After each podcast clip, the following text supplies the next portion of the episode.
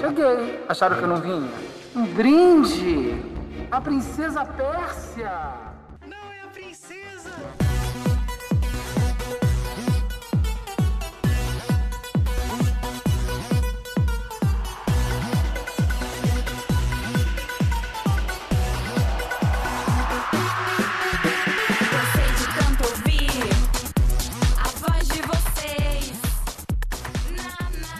Pessoal, estamos aqui para nossa primeira Versa Entrevista e não poderia começar da maneira mais inusitada pra gente. Essa pessoa apareceu na nossa vida de uma, uma pequena brincadeira e se tornou algo sério. A gente se divertiu pra caramba com tudo que a gente assistiu aqui com vocês. Que é o Beto Ribeiro, cara, o cara que dirigiu todos os filmes B aí que nós assistimos juntos. E aí, Beto, como é que você tá? Bem, obrigado pelo convite de novo. Fiquei feliz, é legal conversar com quem assistiu aos filmes. É mais legal que conversar com jornalista, às vezes.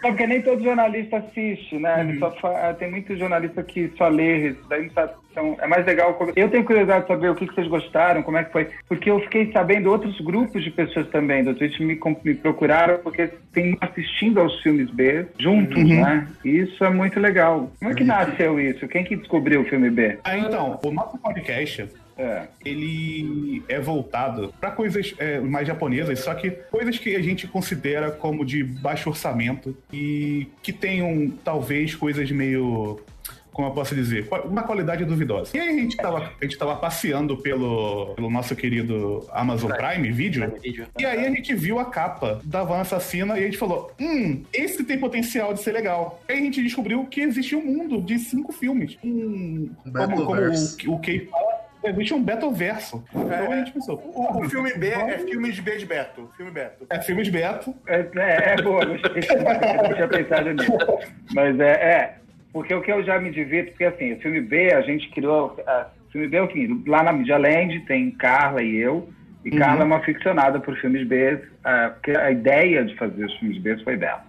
E ela adora, porque tem vários diretores fortes, tipo Tarantino e tudo Isso. mais, que até hoje ainda trazem esse filme B. Muitos grandes diretores, eu acho que todos os diretores deviam fazer isso, trabalharam em filmes B até para até para exercício mesmo da profissão, para aprender a dirigir, aprender a dirigir com baixo orçamento e ser criativo na forma de resolver problemas que tem o tempo inteiro no site de gravação. E aí a uhum. gente teve essa ideia de fazer o filme B. Já com o título filme B, eu não tenho mais que me desculpar de muita coisa, né? Sim. Chama filme B. Então ele propositalmente é B. Ele, eu não tentei fazer um filme A que ficou B. A gente quis fazer B.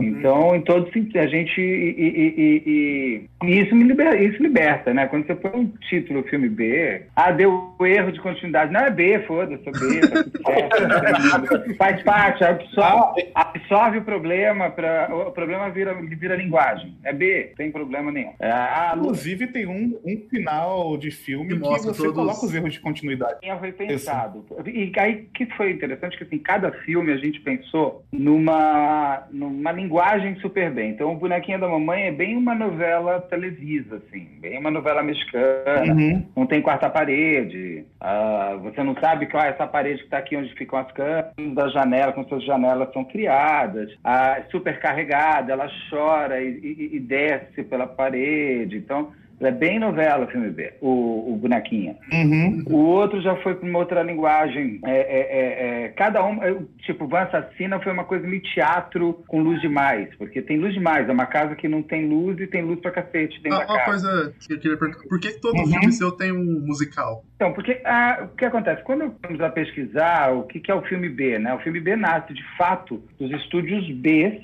onde eram feitos os filmes com menos orçamento. É, onde os filmes você uhum. tinha, você tinha os, estúdios A, onde eram os filmes com mais dinheiro, e os estúdios B que você tinha menos diárias, tinham tem filmes B feitos em um dia só. Sim, ele tinha essa necessidade. E muitos deles te traziam musicais no meio, até para ajudar a aumentar sabe, você faz um musical, 4, 5 minutos, você, você ganha 5 é. minutos de filme. Então você, você uhum. consegue fazer ele chegar em uma hora, uma hora e pouco. E aí foi a, a ideia de, de, brincar mesmo com essa coisa Bollywood, que tem bastante também musical, sempre tem, uma, sempre tem um musical bollywoodiano, assim, e, e, uhum. e aí a gente falava, vamos pôr música, porque tudo podia, no filme B tudo pode, é, vamos testar, e ficou divertido, a gente, a gente se divertiu muito. Quem fez o filme B se divertiu pra caramba. Né? Eu me diverti desde o início, quando escrevi, até dos cinco eu dirigi quatro. O Mutantes só existe porque a Carla quis muito. Porque eu escrevi o Mutantes eu achei demais. Eu falei, tá, tá demais, não sei se o povo vai entender, se, se vai... Mas ele linka todos os filmes, Mutantes. Eu, eu, hã? Ele linka os filmes, Mutantes. Linka, é, ele linka bastante. É o final, né, com a bonequinha. Uhum. E aí, uhum. você, mas você sabe que aquilo lá, eu já tinha escrito o roteiro, a gente já tinha gravado e me veio ideia depois, né? Daí a gente, eu falei, ah, vamos fazer um link aqui também. Tá? E o Mutantes eu não queria, o Mutantes eu, eu escrevi 30 páginas, eu entreguei pra Carla, e a Carla quando ri, ela gargalha, que você começa a rir só porque ela tá rindo. Eu falei, mas tá bom você tá rindo, eu tô rindo porque você tá rindo. Aí eu falei, porque eu não tô achando, eu não acho que tem graça, né? Ela falou, não, está ótimo, tá. Eu falei, puta, mas tá demais, não tá uma pegada muito esquisita. Né? Daí eu conto depois, se vocês quiserem saber como é que na Pinofox nasceu e tal. Mas então, assim, desses cinco filmes, esse uhum. Mutantes é só por causa da Carla mesmo. Ela que insistiu muito, porque eu, por mim, tinha deletado o arquivo e tinha feito outra coisa. Nós temos louvado ah, a Carla porque... É, as melhores é, músicas são do a melhor Mutante. Qual que vocês a mais... Melhor, a melhor Star Trek já feita. Qual que vocês mais gostaram? Eu gostei mais do Vampiro. É, eu. Vampiro, vampiro, vampiro é uma, uma comédia mesmo. É, eu, eu fico entre o vampiro e a bonequinha, assim. Mas eu gosto de todos. É, todos... É, eu acho que o assim, vampiro é o favorito eu... e a bonequinha e o Mudança de Espaço estão lá no segundo, assim. Assim, o, o plot twist do vampiro é insuperável. pra falar que a novela é Aquilo ali é insuperável, né? Nossa, eu assisti a Vida do Brasil, aquilo é mas o filme que eu mais ri, com certeza, foi o Bonequinho da Mamãe. Quando o cara manda de preso e ele tropeça no corpo, é puta merda. aquilo é maravilhoso. Aquela parte também que ele fala ele é homem. Ele tá falando que ele é homem, que lá é o Racho. Tem, tem o, o, show milhão, velho. Quando ele faz o show do milhão com a galera, pô, tá de brincadeira. E, o, e a polícia chega depois de tudo, né? Depois sim, de todo mundo morrer, tá, a polícia chega. Ele fala, agora, meu irmão. Daqui, então, essa, é essa é uma coisa que eu gosto muito no, em, e tem praticamente todos os filmes B que é brincar com, com as coisas que acontecem no gênero. Principalmente o filme dos zumbis tem muito disso, né? De cada situação tem uma, tem uma coisa que acontece que é, que é muito comum num filme de zumbi e que é muito idiota, e aí você coloca os personagens para dizer o qual idiota é aquela situação. Eu acho é, isso muito legal. Eu, eu gosto do zumbi que quando eles chegam, eles começam a cantar. Porra, agora aqui. o zumbi se pegando é. O zumbi, se pegando, se pegando, é a melhor ideia. Ali, ali, ali é o seu ápice, eu acho que você não vai conseguir superar eu, isso. Eu, eu achei genial que quando os zumbis começaram a ter atenção sexual, eu, caralho, ele vai botar os zumbis pra se pegar. Aí eu não, não, não, o Beto não tem fidelidade. Aí ele, ele tem... Você não vai ousar fazer isso. muito bom, muito bom. E ele, ele, eles se pegaram, eles têm. Eles, é porque o que eu sempre achei zumbi engraçado, isso era eu, que é o tanto que eu ponho na boca do Tomoto, né? Tá morto, tá morto. O que mais você quer? Ah, é aquela coisa assim, o cara tá morto, tem que bater na cabeça. Tem... Isso assim, depende do filme que você vê, né? Se você for pegar os primeiros mesmo lá que eu assistia, que era que eles falavam cérebro, brain, brain, brain. Eu nem lembro como é que eles iam morrer, não era, é, sei lá, tanto que eu brinco, como é que mata zumbi? É com sol, né? Mas sol não é vampiro? E vampiro existe? É porque você, você fala. É não tem o que fazer. É uma coisa. E, e ali o, o, o no sense todo do zumbi que ele nasce por conta de um uma dor de corno, né? A menina fica com ódio uhum. que a outra tá pegando quem ela quer, quer fazer uma cumba pra menina morrer e o cara morre. É assim, é tudo é, é, é pela é uma macumba, né, gente? Quem faz zumbi é uma macumba. Que eu adoro. Eu adoro. Eu, eu, eu, de brincar com aquilo lá. Eu, eu ria muito escrevendo. O que eu faço? A, a, a, japonês, japonesa macumbeira eu, eu achei maravilhosa. Ela começava a falar um monte de palavras japonesas aleatórias, tipo, ataque e era japonesa. E ela fala, a Keila fala, a que chama Keila, a, a, atriz, ela fala, ela só sabe falar uma, ela só sabe fazer, é uma oração em japonês. Ela só sabia fazer aquilo, então ela tava rezando, enquanto, eu acho que o pai ensinou. Ela fala Kami-sama, que é Deus. Uma... Ela, Kami-sama, Xeta, ela chamou Deus, eu não sei porquê. É a gente treme a câmera, quando ela faz, a gente fica tremendo a câmera. Pra, dá uns efeitos... Foram tru...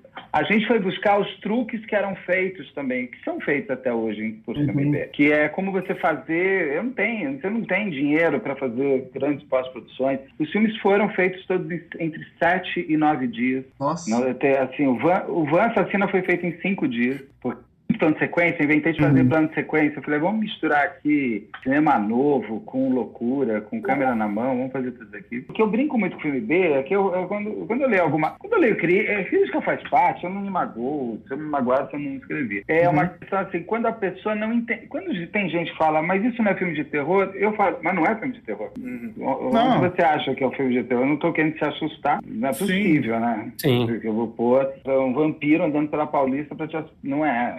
Não tem como é que. Aquela bonequinha, aquela bonequinha trouxe da Argentina. Ela tá lá na Mídia Ela é uma bonequinha. E eu entrei numa loja, eu tava viajando a gente ia gravar, entrei numa loja que só tinha boneca. Eu virei pro cara e falei assim: qual é essa boneca mais horrorosa que tem? Ele falava: minhas bonecas são todas lindas. Eu falava: não, são todas horrorosas, isso é bom, que era pior. Eu queria uma bonequinha que tivesse. Eu vi ela vestida meio de noiva, meio de primeira comunhão tal. Aquela bonequinha assusta alguém, não é possível, gente com aquilo. Pois então, é. assim, eu nunca tive, nunca tive preocupação no filme B ser de medo. Tanto que, gente, é uma filme B. Eu, eu proibi de colocar como gênero terror, porque uhum. punham às vezes, eu falo, é, tem que pôr só humor, gente. Eu, não, não pode, porque senão você. Aí sim te frustra se você for ver como terror, vai frustrar. Sim, sim. É, porque não dá. Voltando um pouco para trás, assim, como é que se iniciou o projeto, né? Porque a gente deu uma olhada na, na sua carreira um pouco por cima, e o, a série dos filmes B, ela parece meio que um ponto fora da curva ali, né? Porque você trabalhava muito com série documental, né? Investigação criminal e outras coisas desse meio. E aí tem a série Filme B ali. Como é que você chegou nisso, assim? E como é que vocês da Media Land é, fizeram isso? Ah, na, assim, o que acontece? Uma característica que é muito forte da Carla e minha é que a gente gosta de boas histórias e gosta de se divertir fazendo. Pode ser o que uhum. for, a gente topa fazer.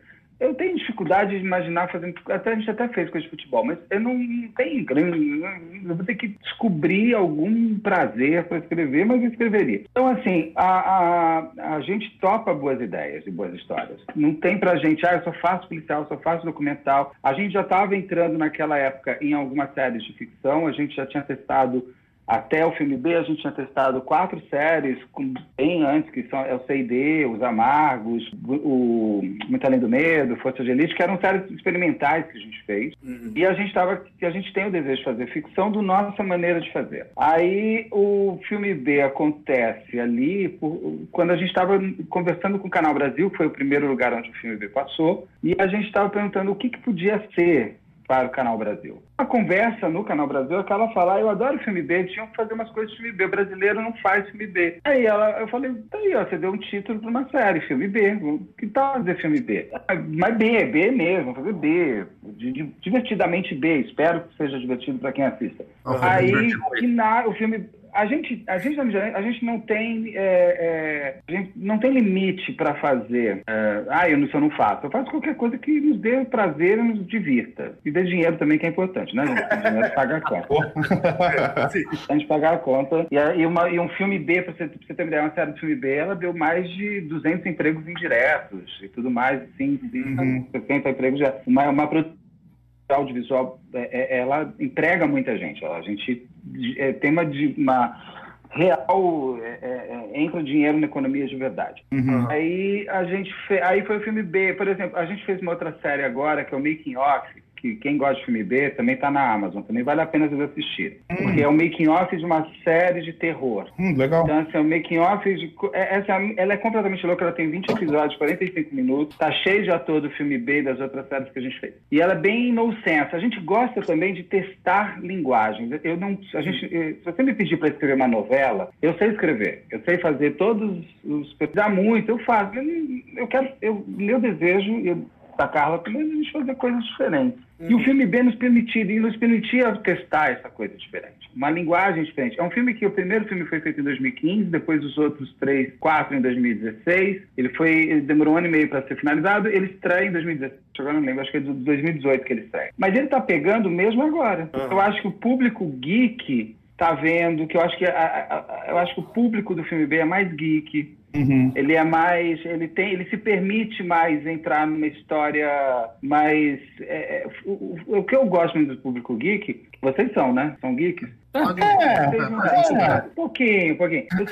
É, a chatice de saber, de achar que só aquilo que é bom, sabe? Uhum. Permitem testar. Não gostou, vai pro outro vem, vem, sendo massacre. Ai, eu odeio que você tenha feito isso. Acho que o Geek é um público. Eu, a gente sempre achou o filme B, e eu acho que está entrando agora o filme B no público perto, que é o público Geek. Uhum. E, e aí que foi? O filme B ele, ele é um, parece um ponto fora da curva, mas se você olhar, tem outras séries agora chegando que tem a ver com o filme B. Uhum. Por exemplo, a gente tem uma série chamada Geek, e também tá na Amazon Prime, onde o Pino Fox, o Pino Fox, aliás, tem um episódio inteiro dele na BGS. Nossa, eu não sabia. Ah, ah, da hora. E eu acabei de falar que eu não, não jogo videogame. Então você imagina que era o Pino Fox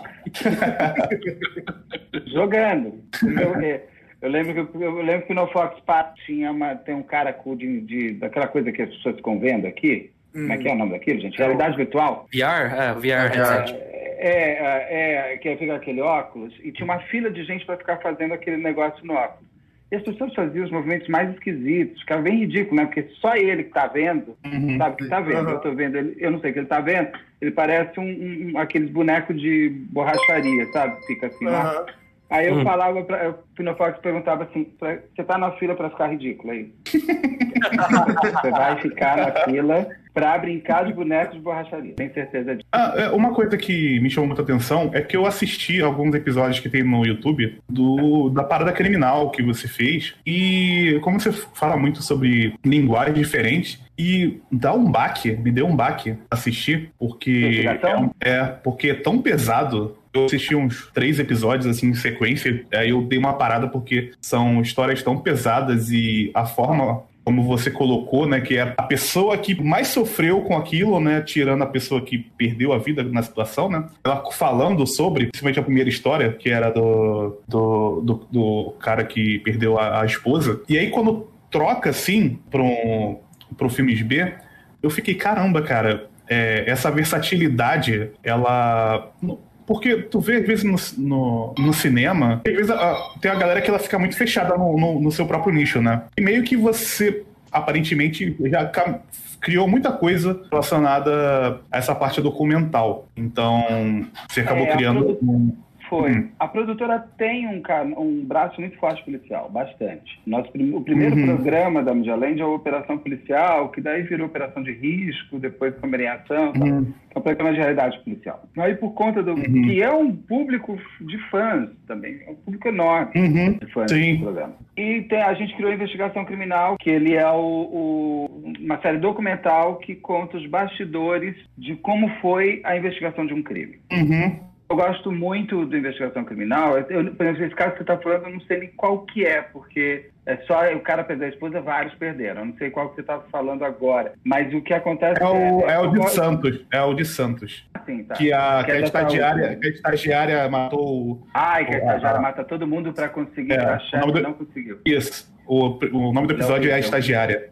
É, a estagiária se eu não me engano. É, e aí você tem, você tem investigação criminal, você tem a anatomia do crime. É, o, hum. investigação, o investigação criminal, ele mostra os bastidores da investigação de um de um crime, como que a polícia viu chegar ao autor. Muitas vezes autores que não são, é, que não assumem, não, não são confessos. Uhum. E você tem um trabalho pericial. Aí muita gente fala assim, ah, mas isso é porque, só porque é rico. Não, não é. Eu tenho 90 episódios, 90 episódios, eu vou te falar assim que 10, 15% é de gente com grana. O resto todo toda de gente de mais baixa renda, o que eu acho muito legal, porque mostra, inclusive, que as pessoas que ela, a polícia bem que bem investigada, ela consegue chegar ao autor do crime, seja o nível uhum. ah, e tem a anatomia do crime, é um outro que a gente. Aí um vai nascendo do outro. A investigação uhum. criminal nasce da operação. Uhum. Aí o que acontece? A anatomia do crime, a gente pensou o seguinte: Vamos agora entender, é meio como se fosse uma pós-graduação de investigação criminal. Aí eu entendi como foi preso o criminoso, eu quero entender agora, no Anatomia do Crime, o que é a cabeça do criminoso. O que uhum. matar uma filha, o que faz um filho matar um pai. O que, que leva? O que, que a esquizofrenia ela é um, um, um fator todo esquizofrênico é um serial killer? Claro que não todo psicopata mata. Não, então entender a, a, a, o que, que a mente, o que faz a mente de uma pessoa cometer crimes muitas vezes tão bárbaros. Contra pai, filho, vizinho, ou crimes tão fúteis, do tipo, eu vou lá, pego tua carteira e te mato. A, o que, que faz? Por que, que o ser humano é tão ruim? Entendeu? O que, uhum. que leva o ser humano a ser tão ruim? Ou somos todos ruins e, de, e passamos a, a, tentar ser bom, né? Então, isso que a nossa linha policial foi. Mas respondendo é, diretamente sua pergunta, eu realmente você nunca vai me ver fazendo uma só. É, uhum. Eu não tenho essa paciência de ser é, só um tipo de, de autor. Por exemplo, uhum. meu primeiro livro, A Poder S.A., que é sobre o mundo corporativo, que é de onde eu venho. Uhum. De onde eu venho. Uhum. Ah, o que eu acho que tem uma, uma passagem, quase tudo que eu faço é ironia. Eu tenho a uhum. ironia como uma forma de fazer o outro raciocinar e rir ou não rir ou tal. E aí você, você então você tem assim, então você tem as séries policiais dessa maneira, por exemplo, eu tenho uma série policial de ficção. Todas essas estão na, na, na Amazon, tá? Que é, uhum. Game, que é o Game Bros. O Game Bros é uma série super pesada, é uma série que fala de tipo, é uma série de ficção que eu uhum. sei, o que eu aprendi. Uma série de documental que a gente tem chamada Hackers, uma série uhum. que a uhum. gente tem é, documental que é investigação policial. Eu peguei tudo que eu aprendi de realidade dentro desses universos policiais e, e de hacker e a gente construiu uma série que é um hacker trabalhando dentro da polícia, onde ele brinca de Dexter. Ele faz quem usa a internet para o mal pagar na mesma moeda. Uhum. Então, é uma série super sombria. Uma série, assim, é, é, muito difícil escrever, porque você tem que. Eu não brigo com o personagem, né? Então, eu tenho que, tenho que, tenho que entender a cabeça dele. É muito difícil você escrever uhum. pela cabeça de um assassino, pela cabeça estuprado é muito complicado, não? É, um, é um universo uhum. muito pesado. Aí é, eu... é, a série mais difícil que eu tenho para escrever. Uhum. Claro. Aí eu, eu, fiz toda essa, essa pergunta para chegar no ponto que você já trabalhou com assuntos muito pesados. Aí, com, como é que na hora de você escrever o filme de B, você brinca com várias coisas que talvez hoje é, não fosse brincadas da forma certa, é, pegaria muito mal. Por exemplo, tem muita bicha louca na série, nos filmes, ou o próprio Pino Fox, ele é todo extravagante. Como é que na hora de escrever vocês fizeram essa, essa peneiragem, tipo, hum, isso aqui talvez fique meio pesado demais, isso aqui talvez não encaixe muito bem, talvez isso aqui seja uma pedra de mau humor. Como é que é essa, essa para pesar esse tipo de coisa? Eu sempre fiquei pensando porque assistindo todos os filmes, eles têm essas piadas, elas são engraçadas, mas eu não sinto que em nenhum momento é, passa do ponto de se tornar uma coisa ofensiva. Ela sempre consegue ter ali um meio termo de ser pura e simplesmente humor, de uma tem, forma que não ofenda, eu acho que ninguém. Tem um ponto que eu tava é. conversando com você, Hit, mais uhum. cedo, de que eu falei que nos seus filmes, Beto, tipo, eu gostei que neles você faz muito piada com o universo LGBT, mas não parece que você é aquela pessoa que tá fazendo piada com gay. Parece que é uma pessoa que tá inserida naquele mundo, fazendo piadas dentro daquele universo, que é muito diferente de uma piada que você fala, caralho, essa piada foi homofóbica. É, uhum. é, é, é, bem diferente. O tom era muito mais um tom de gente que tá inserida rindo com ela mesma. Uhum. Mas eu sou gay, né, meu amor? Então é mais fácil pra mim. Assim, é, sou... então ficou... a, e, a, e, a, minha vida inteira eu fui gay. Então, assim, tem... eu sou eu descobri aos 40, eu tenho uns 47 anos. Eu descobri faz uns quatro que eu sou tal do homem cis, né? Que na minha época era. Uhum. L, na minha época era GLS, era gay, lésbico e simpatizante. Uhum. Aí uhum. eu participo de parada gay desde a primeira parada gay de São Paulo. Ah, eu acho super importante ah, todos os. Todos todos os, os direitos de equidades e igualdades de sexo, gênero, raça. Eu, eu detesto gente preconceituosa. Eu acho que a gente está entrando num mundo muito obscurantista hoje. Nem, nem vou falar de política, mas está muito obscurantista. É, uhum. Ao mesmo tempo que o outro lado pesa demais, porque enquanto um fala que não tem racismo no Brasil, aí tudo vira um problema. Então, assim, eu acho que a gente está um pouco desequilibrado. O que eu mais tentei fazer e tento fazer dentro de qualquer coisa que eu vá é, é, colocar é, são, as, são pessoas reais. Por exemplo, eu vocês falam das bichas mais loucas. Eu tenho vários amigos iguais àqueles, eu tenho uhum. muitos. Então, assim, uhum. inclusive os atores. Tem ator ali que ele fala, não, eu estou fazendo exatamente como é o meu melhor amigo, às vezes como ele é mesmo. Então, assim, ali o que eu acho que não tem é a caricatura Isso, é, de alguém que não conhece o universo e tanto que eu ponho a Luísa Marilac fazendo só papel de mulher, vocês repararam nisso? Uhum. Ou de mulher trans. Sim, sim. Eu não sei se ela era mulher trans? Ela é uma pessoa. Então ela ali dentro, uhum. ela é má. Ela tá outra morrendo atrás dela e ela tá nem aí pra outra morrendo, porque ela detesta aquela mulher. Ela no, na Paulista, ela fez botox e o, e o, o vampiro ficou todo esticado. Lá uhum. ela vira zumbi. Sim, ela tá toda diva de, de enfermeira e vira zumbi. Então, assim, a, quando, quando, e o próprio Pinofox, ele tem. Pinofox é um ser de sei lá de onde ele é aquilo lá, né? Quando você põe aquela roupa, você vira outra coisa. Muito bom para mim, porque aí, tem aí no seu mesmo, então eu ponho aquele monte de coisa em mim ali, não tô enxergando nada, porque é um negócio desse tamanho, ainda me põe uma burca na minha frente. Aí chegam para mim, aí eu tô com uma, uma máscara e uma burca. Eu não enxergo porra nenhuma, eu tô andando, pegando mesmo. Eu pego às vezes na, na, no peito da atriz brincando, porque eu preciso, eu, eu vou cair. Então eu falo, tipo, não faz um tarado, é um perverso. Como é que criou esse boneco? É, é, ele foi assim. eu tinha inventado, já tinha escrito é, as primeiras páginas do, do Mutantes, mas sem dar nome ainda do Pinofox. Eu nem lembro, ele tinha outro nome. Aí a Carly e eu, a gente foi pra Los Angeles, que chique. Pinofox é, Pinofox é americano, amor. Pinofox é. Pinofox é. Você tá pensando o quê? Pinofox, Pinofox fala línguas, meu querido. Pinofox é lá de fora. Pinofox é... E a gente estava. tinha membro do M, a gente tinha ido lá pro, pro M. E aí a gente passa. Imagina, está em Los Angeles, que é a cidade. A gente descobre todas as lojas de maquiagem, de efeitos especiais, quatro. E a gente achou lá uma loja de, de, de fantasia, mas não é fantasia para festa, fantasia, é coisa para cinema, entendeu? Adoraria ter dinheiro, né? Porque eu comprava a loja inteira, mas só deu para comprar uma cabeça. Aí a gente pegou, chegou lá nessa loja e eu fiquei experimentando. Eu tenho no meu Instagram, eu tenho todas as máscaras, tem, tem várias, tem de cachorro, tem uma porrada de coisa. Eu fiquei brincando com elas. Uhum. Uhum. A cara permite você ser ridículo, né? Então você não ficar com vergonha. Uhum. Aí eu pus essa máscara, eu pus o mas o do Pinofox, é, que na verdade é um lobo, né? Não tem nada. Uhum. Ele é, devia ser o Wolf, né? Não, é. Mas é que é melhor Pinofox. E vou explicar por que veio o Fox. Aí eu, e ela mexe melhor. Ela parece, eu falo, parece que, parece que o rosto mexe junto. Aí a gente comprou, hum. falou, ah, então esse daqui vai ser do Mutante. Não sei que personagem, vamos levar essa cabeça.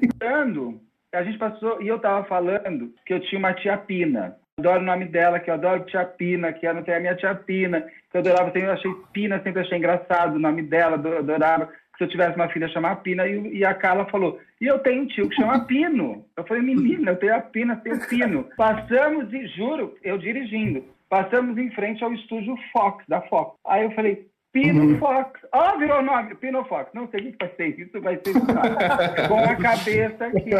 E depois já tinha escrito, eu falei, gente, minha Fox é uma raposa e, eu, e ele é um louco. Mas foda-se, agora ela vai, vai isso Pino Não dá pra ser Pino Wolf. Não, não vai rolar, não, não. E não seria boa história se não passando em frente ao estúdio da Fox. Aí a gente fez, a, a, a, aí virou o Pinofox. Aí eu cheguei, eu já comecei no hotel mesmo, eu escrevo muito rápido. Eu comecei a rascunhar quando uhum. cheguei em São Paulo, já, eu terminei esse roteiro uma semana, daí a gente, traz seja o que Deus quiser, o que que dá. Na verdade é a história da Cinderela, né, gente? Da Cinderela não, da Bela Adormecida, né? Pinofox uhum. é a Malévola, porque não seria ninguém menos que não fosse, o Pinofox não seria ninguém menos que a Malévola. Mas Mala uma Malévola do uhum. bem, né? Então é assim que uhum. nasce o Pinofox.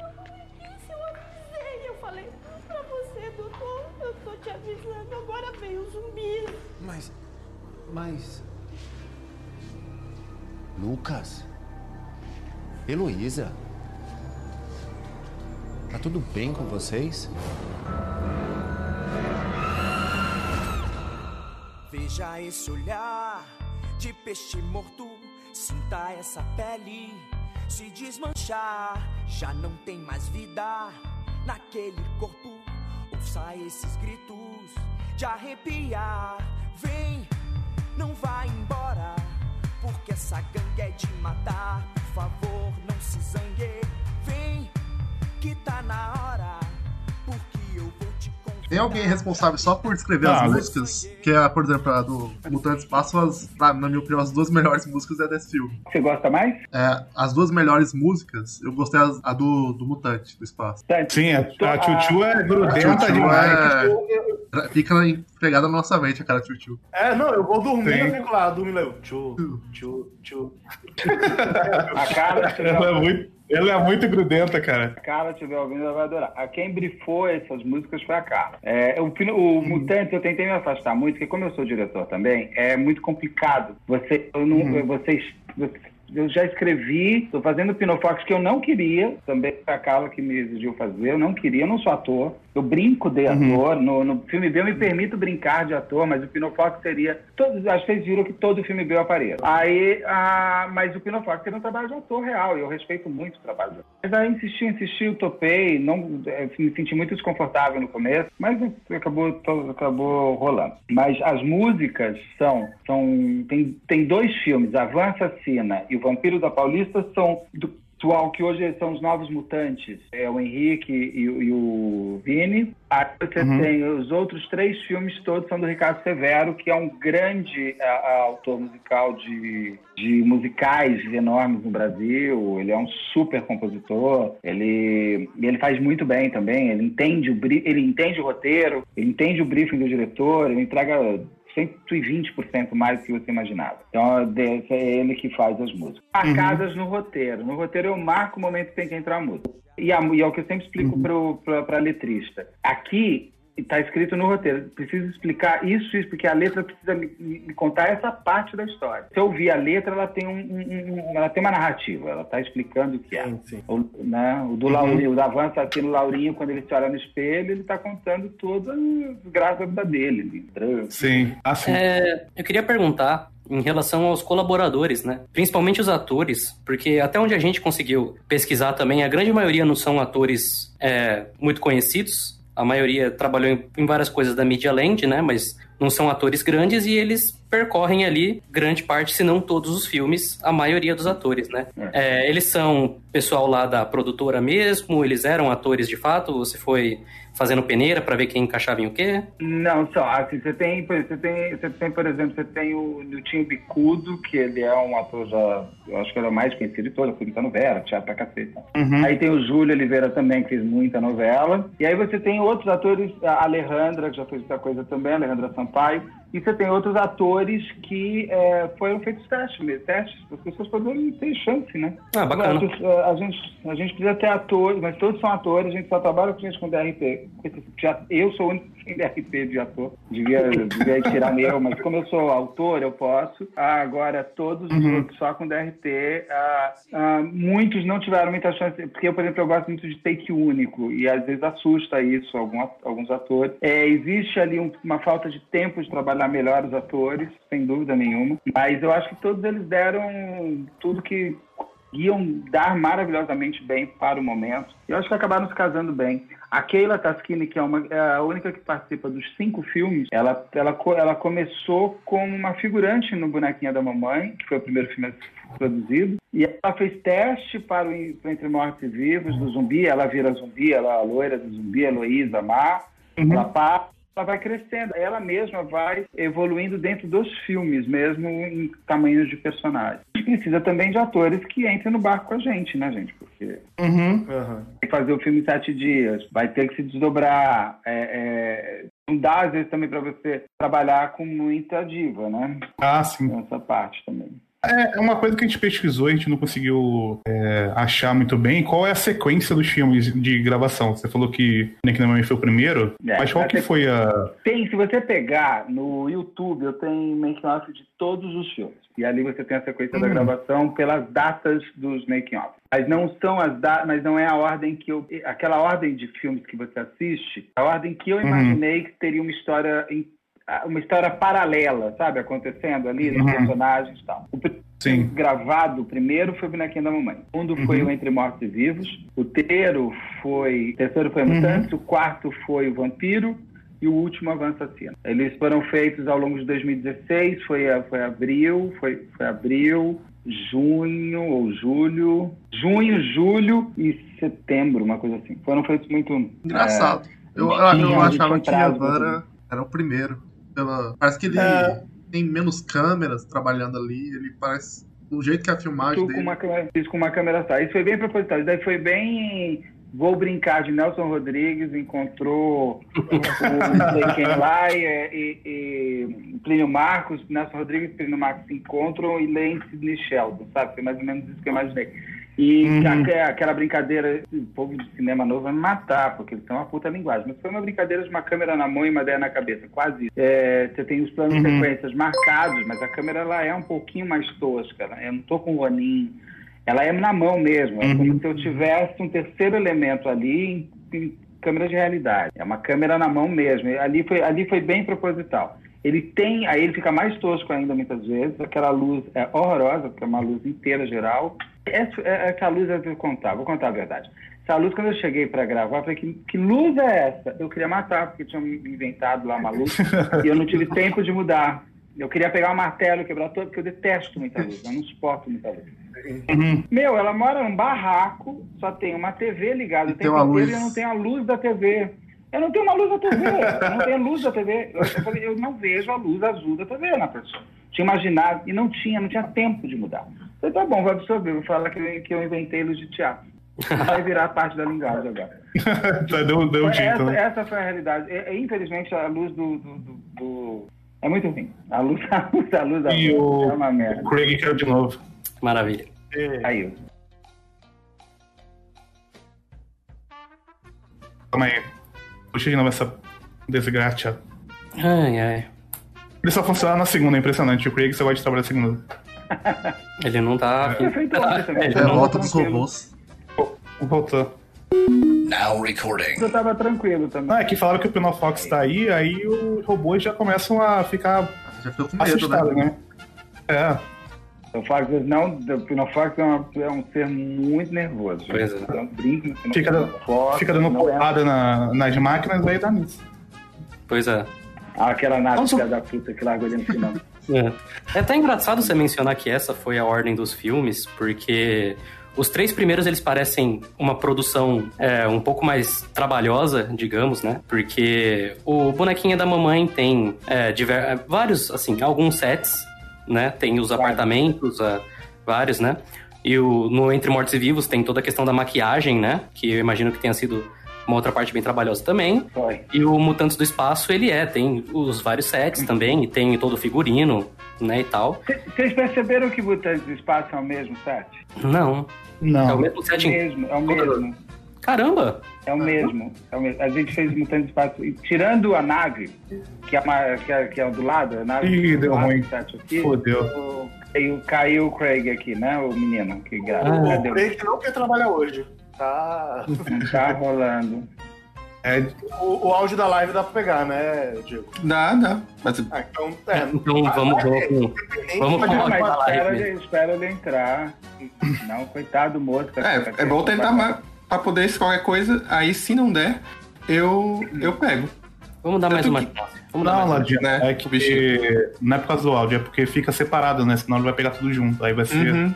Sim. Uma coisa exatamente que. Deixar o trabalho pra. O povo do chat Enquanto tá Craig... querendo ferrar nossa editor. Enquanto o Craig não volta, deixa eu ver se tem alguma pergunta aqui pro, Beto. Eu queria perguntar até. Era não, sobre a questão do. Que exatamente sobre isso. Como você percebe que é, nesses filmes, Entre Mortos e Vivos, o Mutantes e tudo mais, tem todo um, um trabalho de set, figurino e tudo mais. Tem uma diferença também, principalmente pro é, Van Assassina, por exemplo, que são é, é um, tem um set, mas é um lugar menor. Tem uma questão de que são poucos atores, né? São os quatro atores principais, enquanto nos outros tem muitos figurantes, tem coreografia das músicas mais, com um monte de gente tudo mais. Então tem uma diferença de escala aí que acaba acontecendo, né? Tanto que acaba afetando na coisa que tem que fazer é, durante o filme, a, a correria que deve ter sido, os dias de gravação. Eu queria saber pra você é, se você é, gostou mais da questão da, da produção do, é, desses um pouco mais elaborado, ou você gosta é, mais a liberdade de, de, ter uma produção um pouco menor dessa assassina, que você pôde realmente é, pegar e dizer, vamos tentar fazer que funciona, você acha que tem mais tempo de ter é, mais takes ou fazer algumas coisas que você pensa, ou então é, você acha que isso acaba limitando, você tem que pensar em outras maneiras de poder colocar a linguagem na tela. Quer saber como é a experiência de ter uma diferença de produção, que embora sejam todos filmes de baixo orçamento, ainda assim tem uma palpável, né, entre um e outro. Eu queria saber como você vê essa diferença que tem, como foi trabalhar nisso. É, o que eu o, que eu gosto é de set organizado. Não importa ter muita gente ou pouca gente, ou mais take ou menos take. Eu consegui. Eu, eu sou uma pessoa muito. Eu chego sabendo o que eu vou fazer. Porque a pior coisa que tem é um diretor que não sabe onde é a câmera. E ao mesmo tempo eu chego muito pensado no, na, na, na, cena, mas eu permito, eu me dou 10, 5 minutos para eu, às vezes, mudar, porque às vezes eu, sem querer, muitas vezes falo assim, põe a câmera aqui que eu vou ver ali. Você chega, você abre, tá perfeito, tem um, entrou um, uma, alguma coisa em primeiro plano desfocado e tal. Então eu permito que o set converse comigo também, que é muito importante, porque essa é a parte artística de, uh, de o câmera te dar uma sugestão, mas dentro de um set organizado. Desde que eu tenha uma ordem do dia é, com as minhas oito horas de gravação, desde que as, as pessoas cheguem no horário, sou muito chato com o horário, é, desde que as pessoas. É, é, eu preciso saber quanto tempo demora a maquiagem. A maquiagem demora uma hora. Não pode demorar duas, entendeu? Se sempre for vai demorar uma, vai estar na ordem do dia uma hora. Aí não importa se eu tenho quatro atores, um ator ou dez, porque a Van Assassino tem muito sangue. Eu, ali, aquele é o momento mais crucial que eu tinha de, de, de coisa. Porque o que acontece? Você tem que imaginar o seguinte: quando entra sangue no set, suja tudo. Uhum. Então, seja uma pessoa ou dez, tanto que trabalho muito em ordem cronológica do, do filme para que se quebrou objeto, não tenha problema. Se o sangue caiu ali, pode ficar, porque a próxima cena o sangue já estaria ali. Eu tento trabalhar para que a continuidade da história não seja risível, porque isso me incomoda.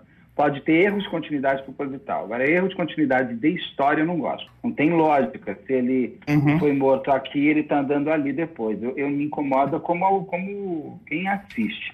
Então, para mim, para mim, tanto faz ter muita gente ou pouca gente. Os filmes não foram pensados para ter, ah, esse eu vou gastar mais, então vou fazer mais isso. Os filmes foram pensados dentro das linguagens que eles poderiam ter. Então, o Van foi pensado como um filme, exatamente como eu te falei, Plínio Marcos encontrando Nelson Rodrigues lendo Sidney Sheldon. Essas pessoas, o Nelson Rodrigues é sempre muito interno, Plínio Marcos no teatro é sempre muito duas, três pessoas, e o Sidney Sheldon também sempre faz algumas histórias muito baseadas no mesmo lugar tal. Então eu queria que fosse aquilo, aquele, aquele caos, aquela casa interna vai entrar num nível de caos absurdo. Não precisa ter mais gente. Ali já parece que tem 10 mil pessoas. É tão, tanta é, massa faz isso aqui. Então, eu não tenho, não tenho muito essa coisa de. É, claro, é muito mais fácil você fazer uma cena com três pessoas. Só que se você tiver três pessoas que não entregam a cena, é terrível. Meu Deus, o que eu faço? A câmera pode errar foco demais, isso aqui tem que ficar voltando muitas vezes. E às vezes num set com 15 pessoas, você orquestrou tudo e dá o, o ação, rola numa boa. Então você não tem mais fácil ou mais difícil. E se a linguagem é essa necessária para contar essa história? A gente adapta coisas de acordo com o orçamento, de acordo com o tempo que eu tenho para fazer. Mas daí, como eu sou roteirista, na hora que eu vou escrever, eu já levo tudo isso em consideração. Quantas horas eu tenho, o que, que eu posso fazer, como é que a gente vai poder agir. Por exemplo, o Mutant, o que eu estava falando, é, é um set só. Ele muda, se vocês olharem, agora que eu falei, se vocês olharem a, aquele set do, do, do, pátio interno ali, do, do, da sala do trono, a gente põe umas colunas no meio, a gente muda a câmera de lugar, então grava tudo daqui, depois grava tudo dali, para dar a sensação de outro set. Mas aí você tem que fazer o truque a gente tem que, a gente tem que aprender a fazer truque, né? E é, é o nosso trabalho. Claro que o, o, Entre Mortos e Vivos é tudo o mesmo corredor. Só que eu mudo eles. Eu ponho o número 5, 4, 3. Você tem a sensação de que eles estão descendo. Tem uma escada, eles passam, eu mostro 3. Tem uma escada, eu passo, mostro 2 parece que, eu, que, tem um monte de corredor. Então, essa, essa brincadeira que, eu, que é o nosso trabalho. Porque imagina eu tenho que fazer seis, fazer seis corredores, para quê, gente? Pelo amor de Deus. Faz um só e muda a câmera de lugar. Aí nem Hollywood, com, com um orçamento de 20 milhões de dólares, vai fazer. Mudar luz, isso, aquilo, construir é caro. Aí vai dar. Por isso que o filme B é bom para qualquer diretor. Porque faz você exercitar a criatividade frente a problemas que, se você tiver dinheiro demais, você nunca vai descobrir. Uhum. Dá pra fazer muita experimentação. Você também. poderia fazer outro jeito. Oi? Muita experimentação por os diretores, né? Ângulo de cena, efeito de luz, dá pra. Nos filmes B dá pra experimentar mais facilmente, eu tenho. Muito! Filme B é, é experimentação. É necessário que seja. Ainda falando em set, uma coisa que a gente não conseguiu, não soube na hora e que a gente tava aqui para perguntar para você. É, no Vampiro da Paulista, o Yucifer ele chega na, no casarão mal assombrado da Paulista, né? Que agora é o Museu da Ciência lá. Vocês filmaram lá dentro mesmo? Aquela primeira cena dele? Não, aquilo é set. Aquilo é estúdio. Set? Olha aí, enganou todo mundo. Enganou todo mundo que a gente. Caraca, a gente, a gente realmente falar pra. Não, aquilo é, é a direção de arte da Carla. A, pra vocês terem uma ideia, o, tirando os dois primeiros que eu falei que eu gravei, o Bonequinha, o Bonequinha e o, e Entre Mortos e Vivos foram feitos no mesmo estúdio. O Mutante foi depois. O Vampiro e a Van foram feitos lá. A gente alugou, agora a gente tem o nosso estúdio próprio. A Midland tem um estúdio lá em Cotia e tal. A gente fez lá. Todas aquelas quatro paredes que você vê no Mutante são as quatro paredes do, da casa da, do Yusufer, que é a boate. Na mesma casa tem a boate.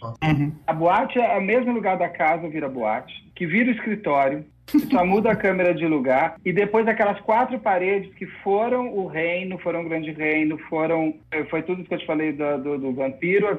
As paredes viram o assassino, vira a casa do assassino. A gente construiu, porque isso, isso, aí isso daí é uma sacada de orçamento. Se eu construo aquilo e não preciso destruir, construir de novo, eu ganho tempo, porque eu não preciso construir, e dinheiro, né, gente? Você vai, consegue Não. pagar uma Uhum. maquiagem, consegue fazer outras coisas. É, só fica a tristeza, então, que não vai ter o rolê pós-pandemia na boate do Yusuf, porque é o estúdio A mesmo. gente constrói de novo. Ah, sim, é, não vai rolar. Você não vai... Aquela Augusta, a gente construiu aquela Augusta no estúdio. Aí eu corto dele da Augusta e corto pra ele entrando. Aquilo é Augusta, a gente fez com a me... Aí sim é um Ah. trabalho de luz. Com a mesma luz da, da Augusta, tudo tal, passando pra dentro do estúdio, que não dá pra gravar lá na Augusta.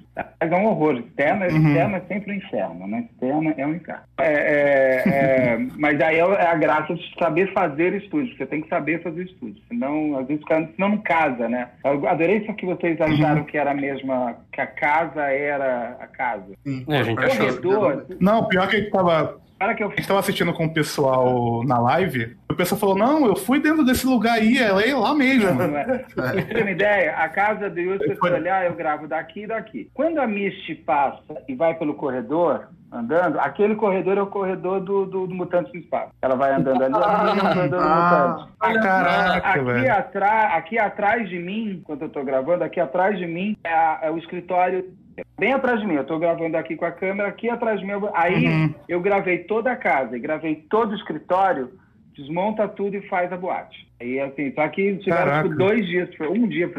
Como é que é? Eu gravo, daí eu vou fazer as externas, daí eu volto pra fazer a boate. Os cinco Ah, filmes sim, demoraram é. quanto tempo no total? Porque parece que foi muito rápido, né? Foi mais um mês, dois meses. Foi. Não, cada filme eu gravei. O Mutantes foi o mais demorado. Mutantes foram nove dias. A bonequinha foram sete. Mortos foram sete. E o Entre Mortos foi foda com sete dias. Realmente acho que todo mundo estava meio morto. Esse é pesado. Esse foi o mais pesado. De... Aí sim, era muita gente.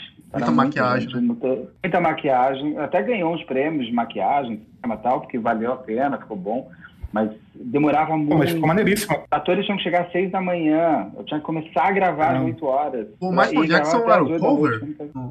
Ah, o Michael Jackson foi muito legal. O Michael Jackson foi um cover que a gente convidou, ele foi. Que ele sai. Ah, e aquele, aquele cemitério, aquele cemitério foi incrível. Aquele cemitério foi uma loucura. Quando eu cheguei e vi o que eles fizeram, eu falei, mas gente, é uma sacanagem que você vai pra cima. Aquela mão que sai é minha. Eu que pus aqui, a minha mão que sai. Ah, Da hora. Era aquele Michael Jackson. Ele é muito legal. Então, daí o Mutantes, o, o Bonequinha foram sete, o, o, o Zumbi foram sete, o Entre Mortos foram nove, a- o Vampiro foram seis. Eu sempre tinha de sete a nove diários, depois que eu briguei lá com Entre Mortos e Vivos, que eu falei, ah, não dá pra fazer em sete diários, não precisei mais nenhum. Aí o, o Vampiro eu fiz em seis, porque foi muito rápido.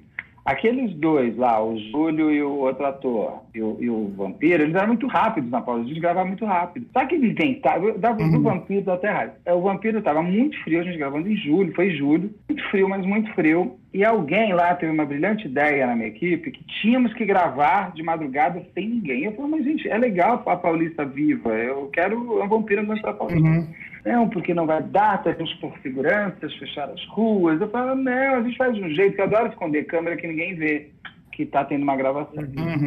Não sei o que lá, não sei o que lá. Eu falei, ah, tá, tá bom. Eu vi, não sei o que que eu ouço. essas coisas. Vamos lá gravar, 11 da noite, começava 11 horas da noite, 3 da manhã, eu morrendo de frio. Eu durmo cedo, né? Eu durmo 11 e meia, eu tô dormindo. Eu, sou, eu acordo muito cedo, eu acordo 5 horas da manhã, natural da minha vida. Eu gosto de acordar cedo. Mas dormir tarde, puta, olha, mas nem bebendo muito e uma festa muito boa, porque eu fico muito cansado. Eu não aguentava, chegava três horas da manhã e eu falava, puxa, se eu tivesse começado a gravar às seis da tarde, eu tinha terminado essa diária às 11 da noite, que eu sou rapidinho pra gravar. Nada, não. Na última diária eu me irritei, falei, quer saber? Tendo umas manifestações, um quebra-quebra. Falei, vamos gravar às seis da tarde, porque não vai dar, eu preciso...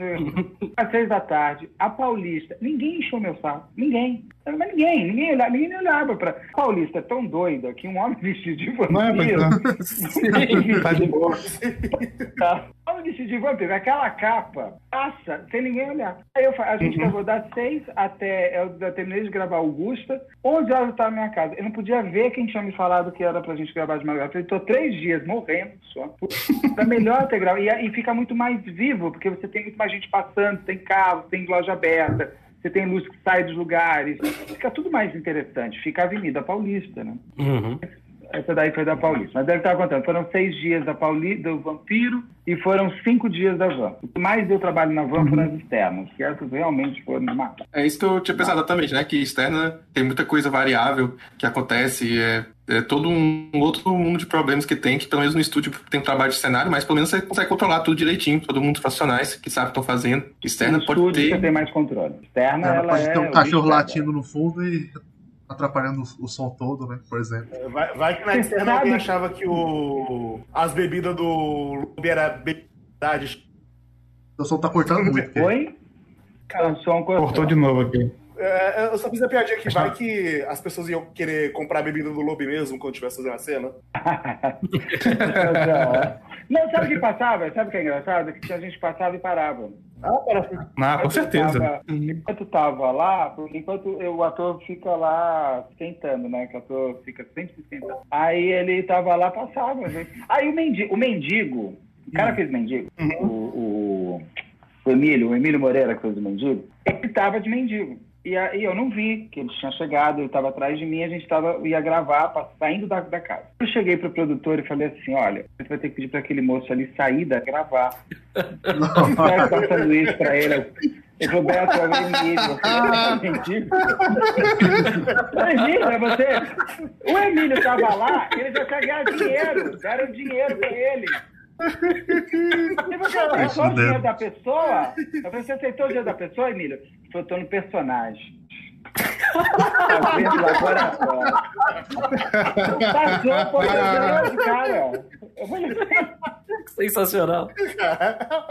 eu adorava. Isso é bom, porque o maluco tá, tá, tá bem feito, não. Tá convincente, né? Você- Tá mais na Paulista. Tá. Mas é, o cara vê até o mendigo, mas não do vampiro. Isso eu achava interessante. Aquele homem daquela capa, ninguém olhava pra ele. Não olhava mesmo, passava. Eu tenho, eu tenho uma pergunta específica do Mutante do Espaço, porque parece que, pelo menos na forma. Eu tava até reassi- reassistindo hoje, né, quando eu trabalhava, eu tava deixando rolar aqui. Parece que é o filme que vocês deixaram mais solto em relação ao roteiro pra pessoal é, ser mais espontâneo nas falas. Não parece que as falas eram muito certinhas. Tem alguns momentos Sério? ali que é do Mutante. Parece que as expressões.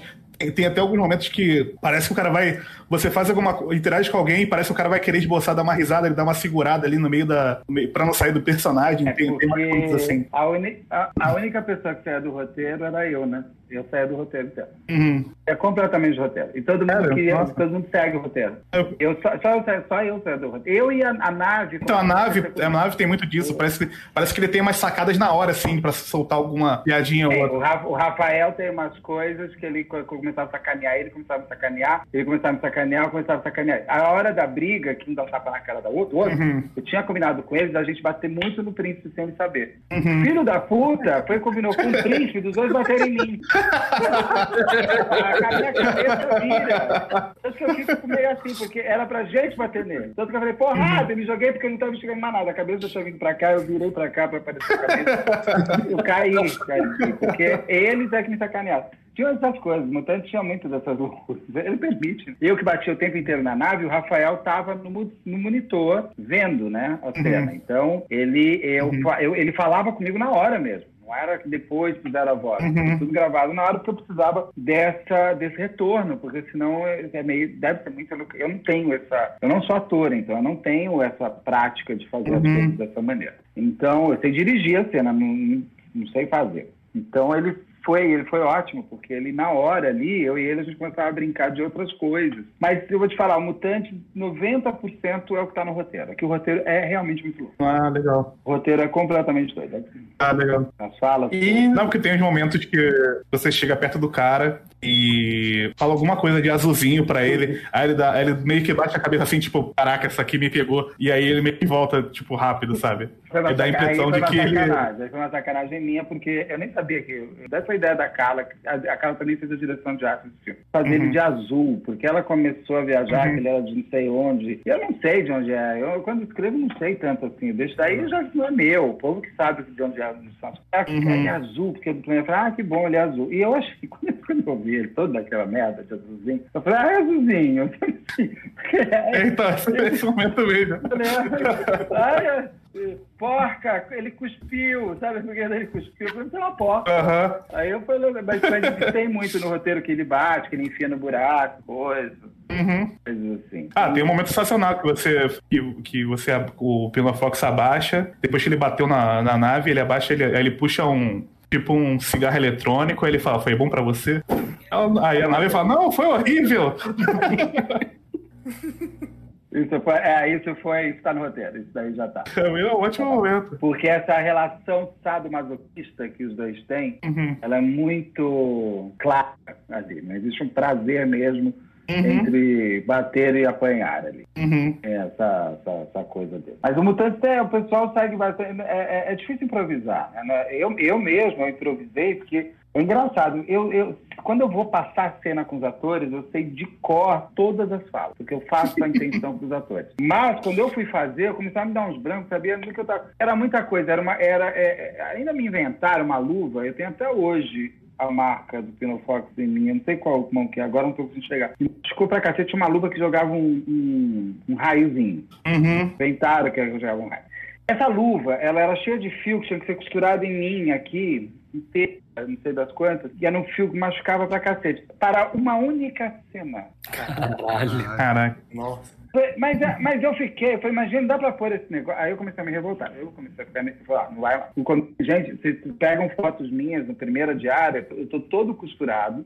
Eles levantam um pouco aqui a cabeça e ficam me dando pizza com a mão. Eu falei, ah, não, não vou passar por isso. E quando vai gravar o, o, a- o showzinho lá da. da... Aí pediam pra eu dançar. Eu falei, vou dançar, meu amor. Eu não enxergo nada. Como é que eu sei pra onde o povo tá indo?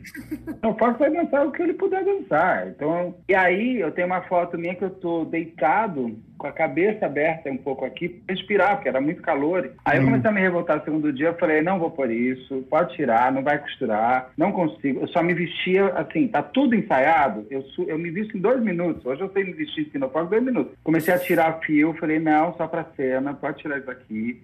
Essa luva pôr pra... Às vezes aparece meu braço aqui. Se vocês olharem, tem uma cena que aparece. Aí eu falei, Aham. não, porque aquela roupa, ela, ela, aquela capa tem 6 quilos, gente. Nossa. Caraca. É uma, capa, uma- é uma capa pesada, porque você vira, ela é legal ficar Uhum. virando. Mas Uhum. aquele negócio, aquela, aquele, aquela corrente que saiu o tempo inteiro. Foi, ai, minha mãe. Esses pepinos que são foda. Foi divertido. Gostei. A gente tá querendo fazer mais Pinofox. Tem gente pedindo. Por favor, por favor. Por favor. Especiais de Natal do Pinofox. sabe? Porra. Ai. Ser muito bom. Por favor. Não, Fox vir nesse mundo Ah, horrível quer chamado. Terra. É. Agora Passar o com, Natal. agora com os cortes do governo nessa parte assim artística, deve estar muito mais difícil Ah. os financiamentos. Super. É difícil, mas aí cabe aos a cada um tentar dar os seus pulos. Parar não pode. Acho que parar seria entregar exatamente o que parece que algumas pessoas querem, né? Que é destruir completamente ah, o mercado cultural. A gente vai ter, vai, vai ter que se vai ter que se descobrir. Eu não sei como. Primeira vez que o mercado cultural brasileiro passa por isso. E não vai ser a última.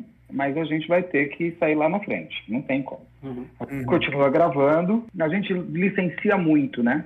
Muito produto, então a gente licencia bastante, o que hoje dá uma, um, um bom fluxo de. Para fazer uma ficção ainda não dá, mas dá para a gente continuar gravando os documentários e tudo mais. Ah, mas legal. a gente quer fazer o. o, o e eu, eu acho que a gente vai acabar investindo bastante mais em ter aquele.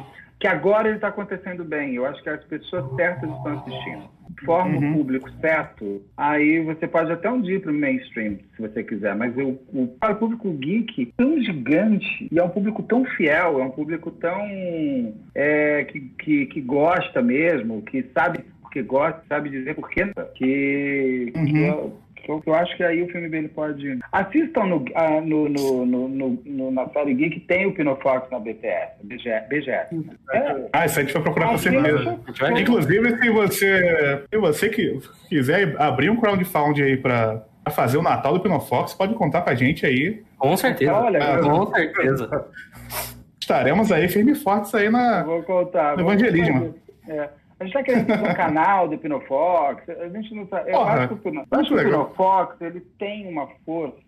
Esse ele é um grande personagem. Acho que ele tem uma boa força Uhum. pra, sabe, meio Jerry Lewis da vida. Tem uns filmes mais. Uhum. É, não tô nem falando de cinema, não. É direto VOD mesmo, direto TVOD, direto TV. Não precisa passar. Cinema, se a gente for esperar cinema, meu, que com essa Covid, Ah, sim, verdade. só em 2030, né? Então não vai rolar. Mas a gente quer mesmo. Eu vou contar com, cross- com, com, com esse crowdfunding aí que tem. Olha aí, Uma né? boa. Ah, Uma boa. É uma boa. E aí e, e também tem o making off. Eu queria que vocês vissem a série making off, que tem uma pegada forte de filme B. hum, Tem legal. piadas mais doídas, tem umas coisas mais. Tem, tem, umas, tem umas coisas muito fortes com essa coisa da nossa área, né? Hoje do assédio sexual, que tem umas coisas de, de sacanagem, de chantagem, tem umas coisas bem interessantes. Isso aí, isso aí é bem doido. Uhum. É bem, bem doido. Isso aí eu participo dois episódios só de brincadeira, que eu não tenho, tenho puto elenco, não precisa de mim pra nada. E aí, o, e exa- ah, esse sim, que muita gente entrou na coisa de, de improvisar e a gente gravava, vocês terem uma ideia, eram oito câmeras simultâneas pelo estúdio, porque tinha coisas acontecendo no camarim, coisas do set do set, coisas lá fora. É bem, como linguagem, ele é muito interessante, bem legal. Ah, legal. Vai, com certeza. Então, meio que Eu tenho algumas perguntas aqui, todas, que foi o pessoal que, que enviou aqui, o pessoal que acompanha a gente. pode perguntar tudo. Tem uma aqui que é muito importante. E é se você juntasse todo esse universo aí e colocasse no Battle Royale, quem que você acha que restava no final? Você coloca todo mundo numa casa. E eles precisam se matar e só vai sobrar um pra poder sair dessa casa. Quem sairia dessa Todo, casa? todos os personagens do filme B? Todo o Os universo. personagens do. Universo. O Meu, universo MB. meu querido, Pinofox, né? Porque eu não vou sair morto dessa merda, não. já, já tô escrevendo, É o poder da caneta, né, que vai ganhar essa. já tô escrevendo, fodam-se os outros, a porta da saída é minha. Nem saber. Só uma perguntinha rápida emendando nisso aí. Qual foi o personagem que você mais achou legal escrever assim? Porque tem alguns que a gente assistiu o filme e a gente falava, putz, isso aí pra escrever esse cara deve ter sido maravilhoso. É, é, Sabe o que acontece? Um personagem ele não é sozinho, né? Você não faz um não monólogo. Uhum. Então, para aquele personagem existir, é, para um, pra um, pra um, pra um tom existir, tem que ter um JR. Para um Zé Colmeia acontecer, tem que ter o Catatal. Você Uhum. precisa ter. O Pinofox não seria ninguém, não seria tão divertido se não tivesse a nave, se não tivesse a rainha, se não tivesse a história com a rainha. A, a Keila ficava uma puta. A Keila, é, porque eu chamava, eu chamava ela de gorda e tal, sei o lá. Mas eu falava, não sou eu, amor, é o Pinofox. Pinofox não gosta de você. Já falou, não se chama essa alcoólatra. Porque tá alcoólatra, toda hora ela chama de alcoólatra. É Essas coisas que saíram na hora da loucura, né? Eu acho que hoje, eh, alguém perguntou das piadas, eu acho super ofensivo quando as pessoas usam é, características físicas como ataques ou como piadas. As pessoas físicas ou morais ou sexuais, eu acho que não tem, não, não- eu não acho, eu não acho, nu- nunca é argumento de, de, de briga você usar a característica física de uma pessoa para atacar ela, porque, eu acho isso grotesco. Na piada, a gente fez, logo em seguida que o Paulo Gustavo estava fazendo Mãe- Minha Mãe é uma Peça e tudo mais, então tinha aquela coisa que ele fala da filha, minha mulher é gorda, que ali não é ofensivo, Uhum. porque a mãe dele fazendo para a irmã dele, que ele viu a vida inteira e tal. E hoje, hoje quando, quando a gente voltar a gravar o, o, Fox, com certeza essas coisas eu vou evitar. Por quê? Não é para Uhum. ser ofensivo, mas eu não sei o quanto que as pessoas hoje se ofendem. O quanto que isso de, de fato ofender uma pessoa. Então, a piada, a piada perde a graça se ela ofendeu. Aí Sim, cabe né? a nós, pessoas. Ou, não é que assim, é muito chato, se politicamente correto tá chato. Não é isso. É que, é, é que nós evoluímos em algumas coisas. Então, isso eu acho, hoje eu vejo Uhum. como um processo de evolução. É que essa evolução está muito rápida. E coisas que foram feitas muito recentes, elas, elas É parecem verdade. que elas foram feitas, mas elas não foram feitas para ofender de maneira nenhuma. Ah, ah, então seriam coisas, serão coisas que isso, a não ser que dentro de uma dramaturgia, de uma série de ficção, que eu preciso exercer a homofobia ou racismo tal, eu tenha que botar esses personagens em confronto com, com, com esse horror para que quem seja como essa pessoa veja espelhada da pior maneira possível. E as pessoas possam discutir o racismo, a homofobia, ou a gordofobia, ou qualquer que seja dessas coisas, é, de maneira que melhore a sociedade. Então, é, esse tipo de piada realmente não é uma característica do personagem, porque você Aí eu sou, eu sou gay, tem, está cheio de minhas amigas bicha louca da vida, até eu às vezes dou umas bichadas louca. Então tá tudo certo, a gente se vê tal, não sei o que lá. Agora, essa parte física eu, eu mudaria bastante. Mudarei bastante. É, é uma, uma coisa que tá falando sobre a questão de fazer de filme B, de, de fazer uma coisa mais trecheira e tudo mais.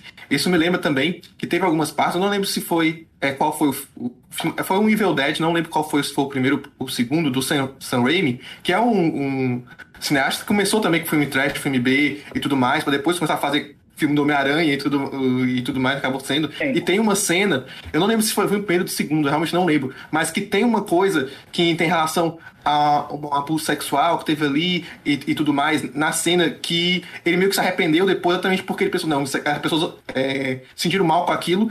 E minha intenção não é ofender as pessoas, não é fazer as pessoas sentirem mal. Eu tô fazendo aqui filme pra poder se divertir. Se as pessoas sentiram mal com aquilo, então tem alguma coisa errada ali. É, né? E é um filme um filme, um, é mesmo, um cineasta de trash e tudo mais, que tem essas coisas grotescas, tem essas coisas bizarras que vão fazer esse conforto, mas tudo também tem que ter a, a sua dosagem também, porque é, tem, tem, coisas que não se passam, essas coisas, e é, é, bom que não tenha que não se passa, né? Não adianta claro, achar que é todo mundo. É, é uma. A, a, é, é o nosso exercício, né? De também de olhar e falar, não dá mais para fazer isso. Não dá mais para ter blackface. Não tem mais como fazer Sim. uma pessoa com blackface. O Paulo Gustavo fazia brilhantemente aquela mulher é, é negra tal. Não tem, não tem espaço. Tem coisas que perdemos que não tem mais espaço. E, e, o que eu falei, é uma evolução. E a evolução está acontecendo de maneira rápida e cada evolui ainda mais rápido. E para nós criar piada sem ofender. Não é possível, não é difícil fazer uma piada sem ofender. Então, acho que a gente tem que. que, que isso, isso é uma coisa que acho que com certeza tem, eu, pelo menos, vou fazer isso. Eu não vou nem, nem, vou nem, nem levantar a bandeira que as pessoas tenham que fazer. Eu vou fazer. Ah, sim. É, eu, eu, eu sempre brinco que a gente cresceu na, na cultura do Chaves, né? E a cultura do Chaves é basicamente a, a, ofensa. a ofensa de coisas físicas. Então a gente cresceu é. muito, muito nessa coisa. E eu sou do Rio, e o Rio é meio que a arte da ofensa, né? Então, as brincadeiras que as pessoas fazem entre elas é basicamente ofensas mais pesadas. Quando eu fui morar em outros lugares, eu até estranhava, porque em outros lugares no Brasil que eu acabei morando, porque quando eu brincava as pessoas se ofendiam e eu não entendia. isso é tão normal para mim, por que, que as pessoas estão se ofendendo com essa brincadeira que eu tô fazendo? E aí, por, por eu ter saído da minha zona de conforto, eu fui entendendo que é, esse tipo de coisa ela acaba sendo muito é, regionalizada, de certa forma, mas também a gente, com essa cultura da TV, principalmente para mim, que sou um pouco mais velho, o pessoal aí é tudo gente nova. Eu já passei dos 30. É, eu, eu, eu, já passei. Eu, eu, eu, eu acompanho. Não, é porque, por exemplo, quem tem 20 não acompanhou tanto TV como quem, como quem ah. tem 30, sabe? Eu acompanhei bastante TV quando era criança. Então meio que isso foi moldando a gente e quando você conversa com as pessoas mais velhas, é difícil elas compreenderem essas coisas, nesse sentido, né? De que não é porque. Ah, eu, eu vejo muita gente, no, eu trabalho com pessoas mais velhas do que eu, aí fala, ah, o cara me zoava de gordo quando eu era mais novo e isso não, não estragou minha vida dia, nem nada e tal. Eu fui até bom porque eu aprendi com isso.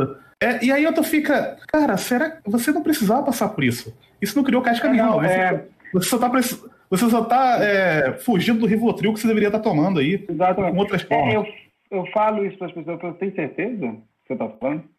Você acha realmente que essa brincadeira de criança. Eu acho que a gente vai ter ainda que entender que a gente como eu li uma frase uma vez no muro que era muito boa. Eu falava assim: é, só existem duas pessoas que falam a verdade: as crianças e os loucos. Uhum. As crianças terminam educadas e os loucos presos nos hospícios. Uhum. Criança fala a verdade. Então eu acho que a gente vai passar. Uma coisa é a criança falar a verdade e ela ser educada a entender que ela não é que precisa mentir, uhum. ela precisa ser educada precisamos educar, a gente estamos numa sociedade, somos pessoas mais. Sim. Agora, a, a, a gente vai passar Mas o que eu acho só é que não pode ser super protegido, porque a superproteção também vai desenvolver uma sociedade de gente que nunca se frustrou na vida e vai Sim. ser um inferno, porque, meu Deus do céu, né? O que vai acontecer? O que eu, o que eu digo é, é, existe sim o bullying, ah, que as pessoas tentam justificar como uma brincadeira de criança, que faz parte da vida. Eu não acho, acho que, não, acho que você não precisa sofrer esse tipo de ataque para você criar casca para ser uma pessoa forte. Sim, sim. Eu não acho. Eu sofri bullying na escola com, de ser gay. Dos 70 e 80, década de 70 e década de 80. Eu gostei? Não. Claro que não. Quem gosta? De não entender porque que é diferente, né? Nem Uhum. não entende porque que aquilo que você que o que você tem é tão diferente para ser atacado. Porque então eu sou tão errado assim. Então é uma questão, ah, eu não, não acho, eu concordo com o que você está falando. A pessoa ela, triste daquele que acha que o bulinador é seu herói, né? Pois é, é, um- é uma coisa muito louca.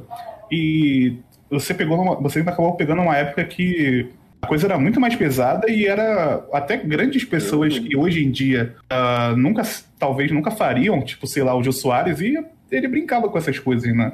Também. Sim, claro. É, não, você tinha. é, é, eu peguei o, o nascimento da lei do racismo. E eu lembro das pessoas, eu me lembro de gente falando que era um absurdo essa coisa de, de, de lei do racismo. E, eu e como na minha casa, sempre fomos, eu e meus irmãos, sempre fomos muito orientados pelos meus pais a não ter qualquer tipo de preconceito ao outro pelo que ele é, Uhum. tocava, eu já com 16 ou 17 anos, eu ouvi em casa de amigo, pai e mãe conversando que é um absurdo agora essa lei de racismo. Como é um absurdo? Absurdo você não ser racista.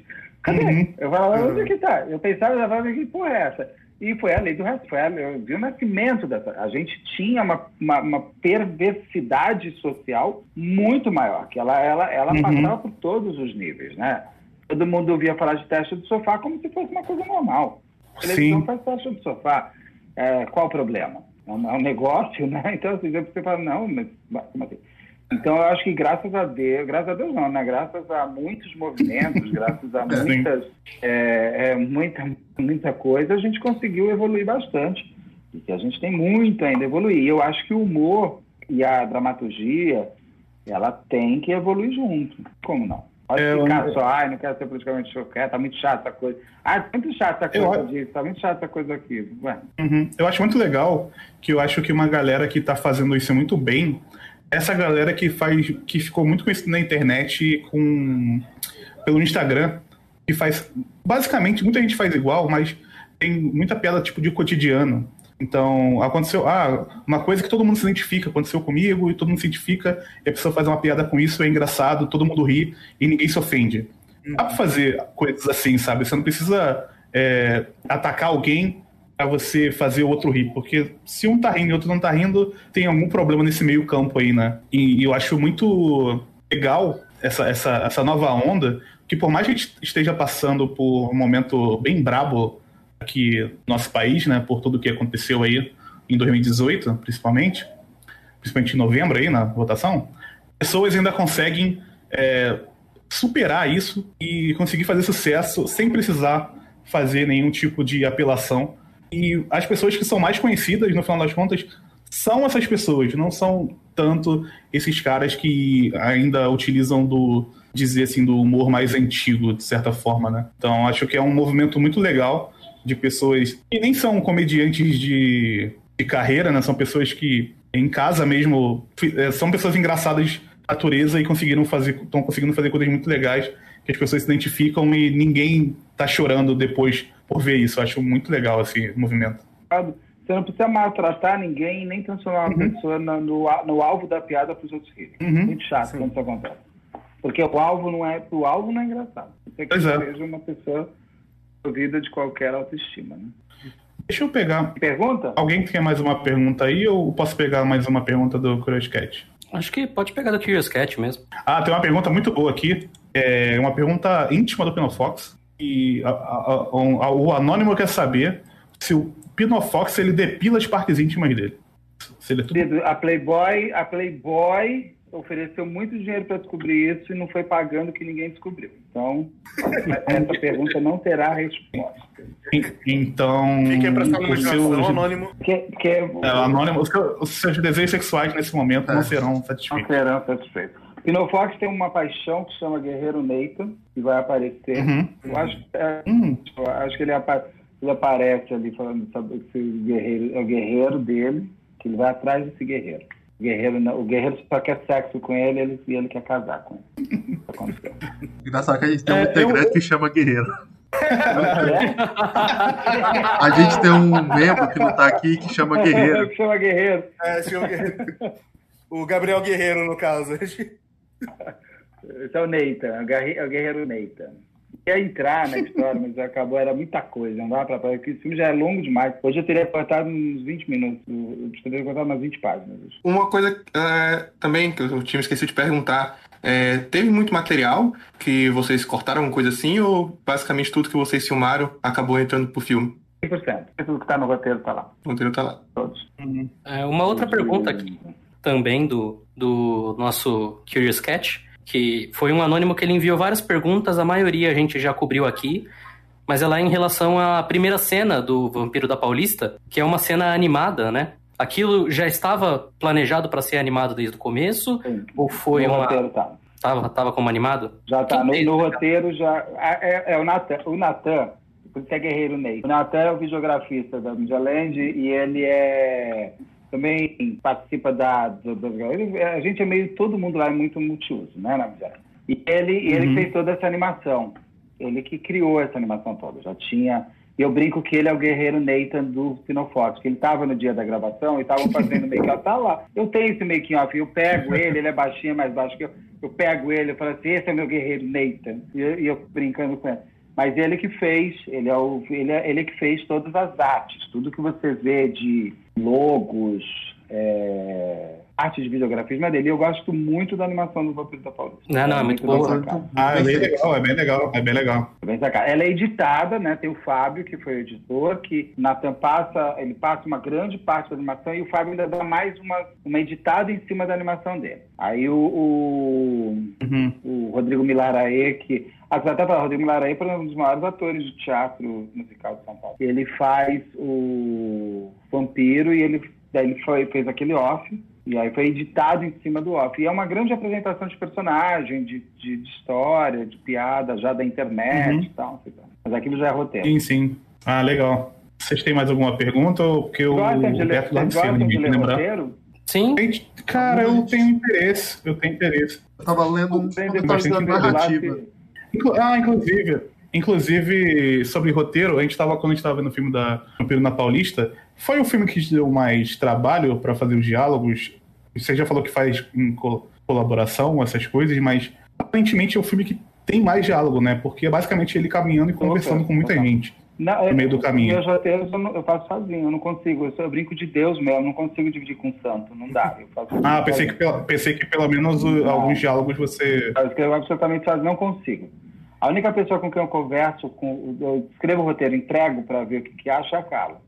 Até porque eu preciso de um Uhum. e ela e ela tem ela tem uma, uma grande é, conhece muito e tal e, a- e às vezes a, em outra série Veras Amigas por exemplo, tem um episódio específico que, eu- que ela me ajudou a ela falou ah, aqui precisa de mais coisa e tal mas não mas eu não consigo eu não, eu não sei como as pessoas conseguem escrever com muita gente ou aquele tal de writer's room não sei das quantas eu não sei fazer eu, não- eu acho que eu não saberia fazer isso por personagens eu, eu acho que só fala comigo né mas eu escrevo rápido. O Vampiro da Paulista, eu te falar que escrevi em três dias.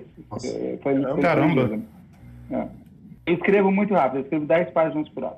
Caramba. Caraca. Pois é, Nossa, Poxa, é eu tenho inveja agora. Mil palavras antes. É, assim, É? Eu, tenho, eu, tento, eu tento ter, eu já quer ver, eu mostrar, eu tenho isso aqui, mas não serve pra nada. né? Eu tenho essas coisas, sabe essas coisas assim? Ah, sim. Escrevendo Ah, e sim. tal. Ah, sim, sim. Uhum. Eu virei, sabe o que virou isso pra mim? Botar os nomes dos personagens pra eu lembrar qual, qual é o nome deles, porque eu esqueço muito.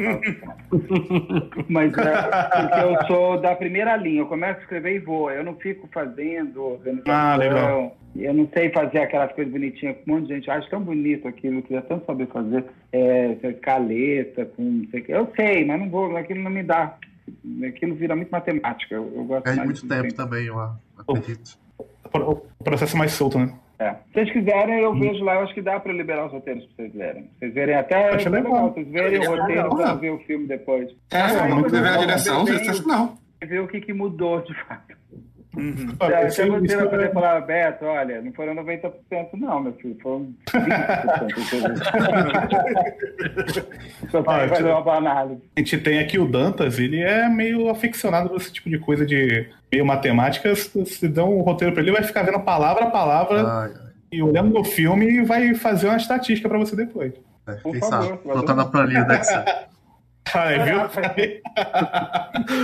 analisar ele com uma. Eu vou adorar analisar com uma forma matemática. Matemática, eu acho que tudo tem matemática. né? Mas é que assim, é, eu acho que você perde um pouco o artístico quando você tenta dominar, porque é uma, do- é- ele vai por um caminho. Quando você escreve, eu pelo menos quando eu escrevo, eu não sei para onde vai a história, não consigo, não consigo prever. Uhum. Você não consegue Eu ser mesmo o, o. Sid Field, né? Você não, vou- você não é o Sid Field, né? Que Não. senta no. vai fazendo ponta a ponta. É, eu só escrevo. eu só escrevo. As coisas saem tão. vão, vão indo. Uhum. assim, você não... De verdade, tem, certo- tem coisas que eu escrevo e assim, nossa, é isso mesmo? E eu, e eu tenho uma vantagem na minha vida. Eu escrevo a história e eu esqueço. Dirigir é a Hum. melhor coisa que tem, porque depois eu pego o roteiro e leio como diretor. Então eu vejo Uhum. se tem algum. Aí, aí eu mesmo já arrumo alguma coisa, ou mudo, ah, isso não tá tão legal, muda pra cá. É importante você também, se- sabe, é, senão você fica muito grudado naquilo. E tem uma Daí- escritores, Ah, sim. entrevistas de escritores que eles falam que é bom escrever um livro, esperar um ano pra ler de novo pra ver se ficou bom. Eu já vi muitas entrevistas de escritores falando isso. Pra Sim, adoraria, adoraria ser assim. Eu tenho uma ansiedade maior de ver a coisa pior é ter esse tempo todo, né? pronta, entendeu?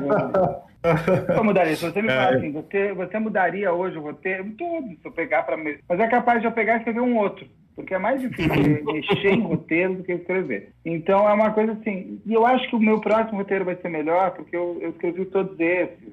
Eu não fico muito ligado. Eu escrevi esse acabou, eu não vou voltar nele. Ele já tem a vida dele. De novo, senão. A minha ansiedade de, de terminar. De, sabe? O legal de um filme é eu estar aqui conversando com vocês sobre ele, não é Uhum. afilhando na coisa. Pelo menos pra mim, né? Eu quero mais saber a opinião de vocês sobre o filme do que eu ficar mais legal. Acho que isso é Ah, legal sim. quando a gente faz uma coisa dessa. Sim, não, nossa. É, você escreveu o Jurandir, cara. Você tá, tá no meu coração sempre.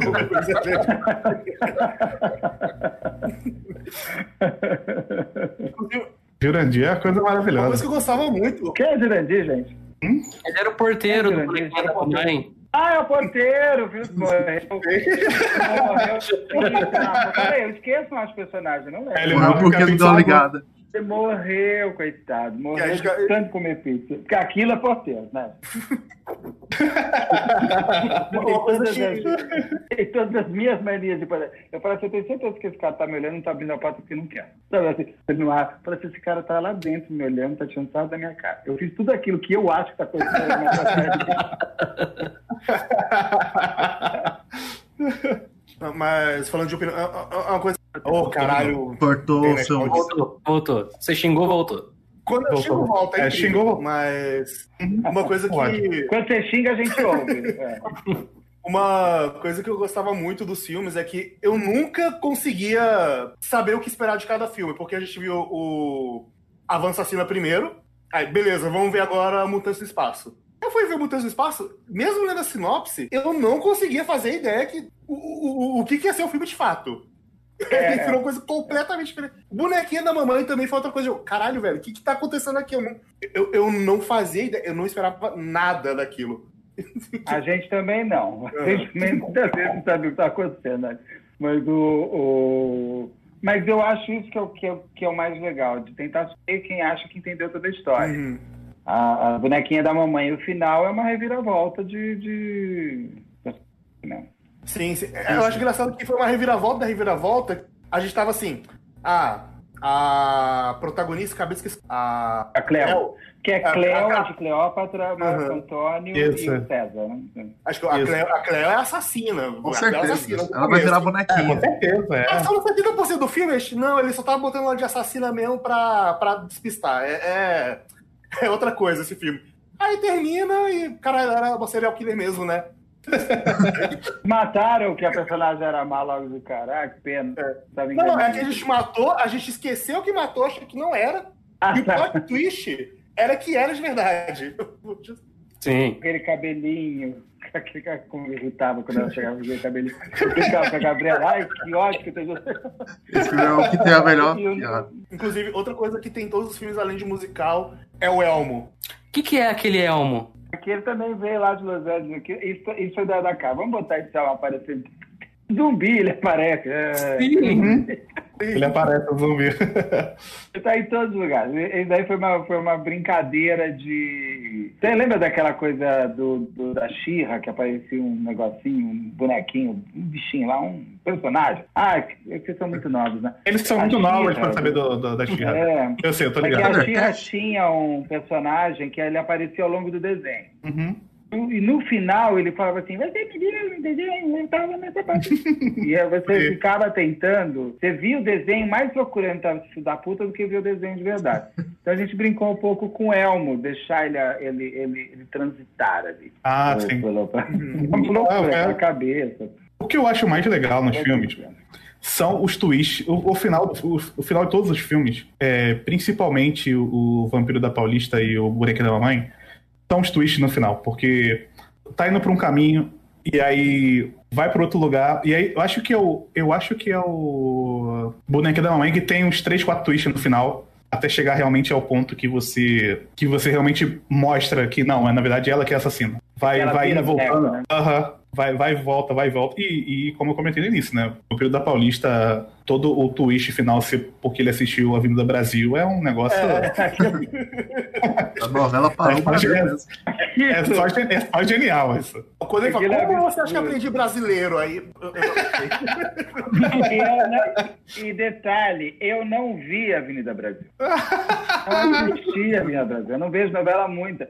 Não vejo novela desde Iniciado do Destino em 2004. É que até eu que não vi sabia da história. Eu também não Ah, vi e já sabia, é, porque é, é, no Twitter não né, não, vou pulou muita bolha, né? Eu também não, não vi E- o e- e ali personagens. tem, ah, tem um erro na- no roteiro do Vampiro da Paulista. Hum. E resolvi na hora. Eu falei assim, só um pouquinho. Se ele já sabia de tudo, se ele sabia onde estava a Michi, se ele já sabia quem era a Michi, se ele já sabia de falar português, por que, que ele fez tudo isso? Ah, a gente falou, comentou isso. Que que ele... Uhum. Por que, que ele, ela, eu falei pra acessar e pra Michi, você vai perguntar o que eu fiz que tem aí. E aí o Rodrigo falou, qual é a resposta? Eu falei, eu não vou te contar. Você nunca vai saber. Falei, pronto, resolvi. Porque é a pergunta, pô, o cara veio de lá da puta que pariu. Por que, que eu segui essa jornada toda? Falei, tem um erro absurdo aqui, gente, nesse roteiro. Aí falei assim, vamos resolver. Sim, foi, foi uma boa sacada. E aí, e você vai ver que não tem no roteiro aquela fala. Porque daí eu pus na hora da gravação. Entendeu? Além de Essa é uma- resolver, é uma mudança. além de resolver, Beto, você já preparou pra uma sequência. Pensa assim. Não é, sim, lógico. Eu acho, eu acho que tem filmes ali.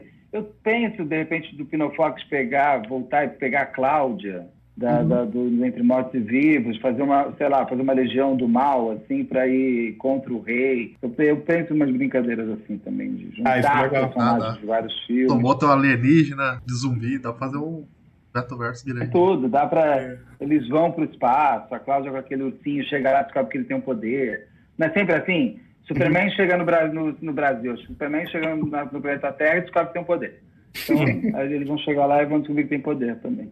É Ah, aliás, eu, errada. eu, eu lembrei de uma cena que eu acho maravilhosa da Van Assassina, que é a Van passando por trás como se fosse uma pessoa. Tipo, um cara do mal passando por trás sorrateiramente. Só que é uma van. Exatamente. Porra, essa cena é muito engraçada, cara. É uma É uma Kombi. é uma Kombi. É uma, uma Kombi barulhenta pra cacete. É uma puta Kombi passando por trás e ninguém vendo, cara. É muito boa essa cena. Eu, eu adoro aquelas duas putas. Eu adoro as minhas putas. Minhas putas? Eu falo minhas putas.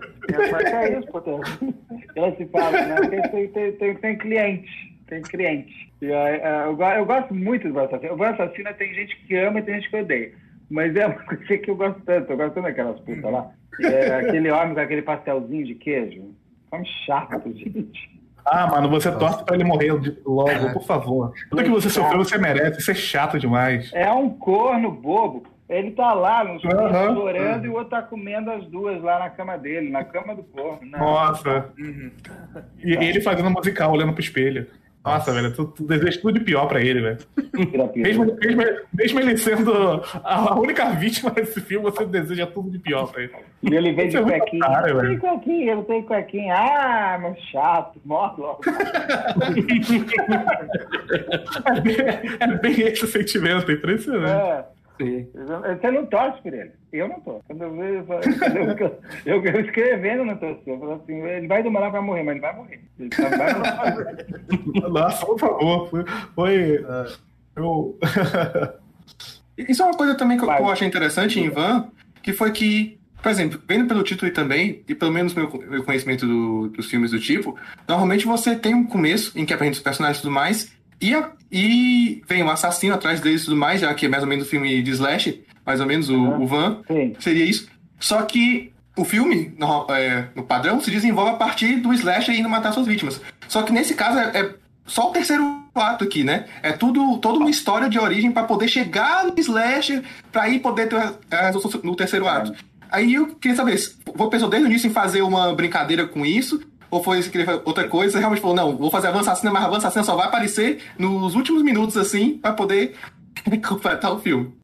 Foi, foi. é, é, é, hoje talvez eu tivesse mudado, porque eu acho que isso é uma das coisas que muito, eu li muitas pessoas falando, ah, eu gostei e tal, mas eu queria que a Van já tivesse desde o início. Talvez eu tivesse feito um prólogo, sabe assim, alguma coisa da Van, mas a, a ideia foi mesmo a construção do personagem, a construção da dor do- da, da, da, alma da Kombi. A minha ideia foi mostrar assim, até que. eh, E, e- e entrar nessa casa onde você tem uma. Ali você tem duas pessoas muito cruéis, né? Com, com aquele homem. Que é um idiota, mas, pô, é um ser humano. Elas são ela é muito ruins, elas são muito com o moço. E eu, ali foi uma ideia mesmo de construção de personagem, de construção de história. E ele é realmente é o terceiro ato. Quando entra, que ele começa. Também tem uma coisa, viu? Eu detesto fazer cena noturna. Eu odeio fazer externa noturna. Já contei aqui. E quando eu pensei que avança assim, não, podia ter de dia, né? Porque ninguém morre de dia. Você já percebeu? Não dá pra comer. É verdade. Ai, meu Deus, essa merda vai ter que ter muita noturna. Eu vou ter que estar lá.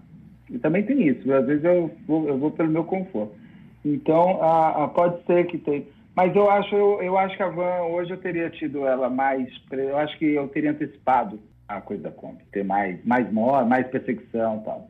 Vocês, gostaram de ser assim ou vocês preferiam que já tivesse logo mais ela. Você preferisse terceiro ato no segundo? Eu, eu, sinceramente, ah, eu acho que é- foi mais um lance de expectativa. Pelo nome do filme, Sim. você acaba esperando que a Van vai aparecer antes. Mas depois assistindo. Também- e- Hum, fala. E também como foi o primeiro que a gente viu, e a gente ainda não sabia qual que era a do filme, né? Porque, por exemplo, você mencionou a questão da única câmera e da única fonte de luz e tal. Como a gente viu a van primeiro, a gente pensou, isso aí é orçamento. Depois que a gente viu os outros, que a gente falou, ah, não, foi de fato uma escolha estética e tal. Foi escolha. Sim. Então a gente. Não a luz, realmente- não, a luz foi erro, a luz foi erro. A fotografia foi erro. Sim, sim. Ah, virou estética, virou estética. Virou estética agora. Virou né? Assumir, assumir também. Sim. O, o primeiro aqui, todo mundo, eu acho, que- eu acho que teve uma maior dificuldade de adaptar também, questão daquela expectativa. Quando você pensa depois do final, não, realmente foi uma questão porque alguém pensou em deixar isso pro final e tudo mais. Mas a gente não sabia em direito onde estava entrando. Mas aí de- no segundo, parti que foi, acho que foi o Mutantes do Espaço, né? A gente viu o segundo. E aí a gente pensou, não, não. Agora a gente já tá sacando mais qual é que é. Eu acho que se a gente tivesse. Porque a Van foi o último também, você filmou e tudo mais. Talvez se a gente tivesse visto a Van por último, a gente já est- estranharia bem mais. Admito que no, foi uma estranheza a primeira vez que a gente viu. Mas agora, depois que a gente já É. consegue compreender mais a ideia, já bem, bem mais fácil. Eu percebo que eu tenho uma característica que eu mudei um pouco nessa próxima série que eu fiz agora, que chama, uma série que chama A3, onde você vê a mesma história vista por três pontos de vista. O meu, o seu e o dele. Então, cada aí você vai construindo assim mais história, né? Uma única história. Ah, eu tenho uma característica que eu estou tentando mudar que às vezes eu demoro, às vezes eu não entro já a 80 por hora, eu vou vindo a 20, 30, 40. Eu, vou- é, eu, eu, eu vou muito, eu vou devagar, eu vou te entregando coisa devagar para daí chegar na história. Uhum. O Van é muito devagar às vezes no começo. Talvez eu já tivesse cortado aquele começo lá, já tivesse ido mais rápido. A macumba foi e tal, e já vamos logo para dentro da casa. Ah, Então eu, eu, tô, eu, tô, eu tô de olho nisso. Às vezes eu acho que nem todo mundo. É, eu, eu, eu, eu quero, eu quero ter, eu quero que o público goste, né, gente? Eu não escrevo pra mim. Sim, sim. Então é uma questão. Eu tenho percebido isso. O Game Bros mesmo, o Game Bros, o primeiro episódio do Game Bros é. Se você entrar, você vai longo. Você adora de cara. Mas senão ele demora um pouco para você entrar nele. O Velhas Amigas um pouquinho. Então eu acho que assim, é uma, é uma coisa que eu estou de olho em mim mesmo para eu fazer esse início ser um pouquinho mais rápido. Tô, Uhum. tô- Mas como, como um filme de origem, nada, nada te impede Não. agora de ter um Van Assassina 2 e agora é só a Van passando Agora lá é só passar Não, lá. aí já vai. Sim, sim. Já teve a introdução, A agora. Eva já foi. E sabe o que acontece É, também? Eu acho que, eh, conversando com vocês agora, tem uma coisa. Quando eu assistia alguns filmes, eu me incomodava de não entender, por exemplo, sei lá, o Halloween. Eu só fui entender a história do, do, do, do- do- Michael Myers. Aquela, Michael Myers, do Halloween em 2000, né? Porque aí eles mostram a história dele e tal. Antes era muito falado, muito rápido. O, o, o, o, próprio Fred Krueger, eles contam muito rápido. Uma hora a mãe bêbada lá fala, ai, a gente queimou. Mas eu não sei quem é o Fred Krueger, eu não sei a história dele. E, eu acho que eu também tenho um pouco é, essa. Como eu sempre quis saber um pouco mais sobre alguns personagens, eu acho que eu tô carregando isso em algumas vezes. Então pode ser. Tá vendo? ó, Esse papo aqui vira terapia. A gente começa a perceber onde chegou. Eu- acho que desses eu- slashers, assim, eu acho que Sexta-feira 13 acaba tendo mais explicações de como ele é. Mas também são N filmes, É, né? mas Ele é, sei lá, consegue deve ser sexta-feira 16. Que, É. Porque geralmente o é. primeiro é. só aquele. Ah, eu, eu, eu quero um dia fazer uma sexta-feira 13, né? Porque se vai transar, vai morrer, gente. É, Né? exatamente. Vai transar, Sim. é, é, a gente sabe qual é a menina que vai, vai ficar, que vai correr, correr, correr, e eles falam, eu adoro fazer. Eu, Uhum. eu sempre ri, sabe que tem esses filmes? Eu sempre ri, né? Uhum. Então, eu, eu acho que é uma coisa assim, eu vou, vou, vou dar uma olhada nesse negócio de. É se pensar. Mas eu vou, eu vou fazer, eu vou fazer o Exposed aqui, que o já mencionado membro Gabriel Guerreiro desse podcast. Ele viu a van com a gente, todos nós gostamos, ele pulou fora. Ele É, falou, não, Ele chegou a falar, Não. pra mim, É, pra mim não dá. Falou pra mim, não dá. Não curtiu, não curtiu. Não, inclusive, se a gente não gostasse do do que foi a gente viu, a gente ainda falar que era o melhor filme do universo só pra provocar ele. Falou, Meu, seu covarde, você não de assistir? Você pulou A fora? perdeu a melhor... De bom demais. Ele viu os outros filmes? Não. Não, ele Não, realmente não. pulou fora. A gente tentou fazer, mas ele realmente só. Eu, eu acho que ele realmente achou que a gente tá só zoando ele até agora, que é Eu espero que não, né? Ele ainda deve achar que é. Ele ainda falou, deve ele- achar, cara, os caras mesmo, hein? Chamou o Beto aqui só de sacanagem, só pra me zoar. É. Quem sabe agora, se eu tivesse assistido, ele se anima. Porque eu quero, eu quero mais que as pessoas assistam, né, gente?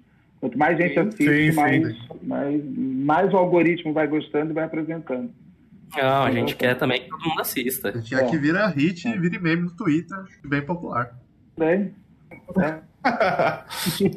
é que o pessoal também encontra a gente se isso acontecer. Porque a gente tá aí, ó, entrevista Beto, vamos ter Beto Ribeiro, vai aparecer a gente também no, no Google. Exatamente. É, vai se retroalimentando isso aí. Tem todas as hashtags A gente põe, a gente põe. É verdade. É verdade. Tem, tem uma pergunta que mandaram aqui também. Diga. É, de uma personagem específica do Bonequinha da Mamãe, que é a Gina. Porque a Gina, ela usa a palavra puta como vírgula. né? Ela, ah, não, porque essa aí é puta, ah, tá pronta pra ir pro puteiro do céu. Puteiro do céu, Quero, melhor quero, salvar, quero salvar o mundo. Do quê? Das putas. É... A pergunta é essa, por que exatamente puta? Tanto assim. É porque ela é uma, ela é uma mulher de classe média que se acha a rainha do mundo, né? E o problema do mundo é as putas.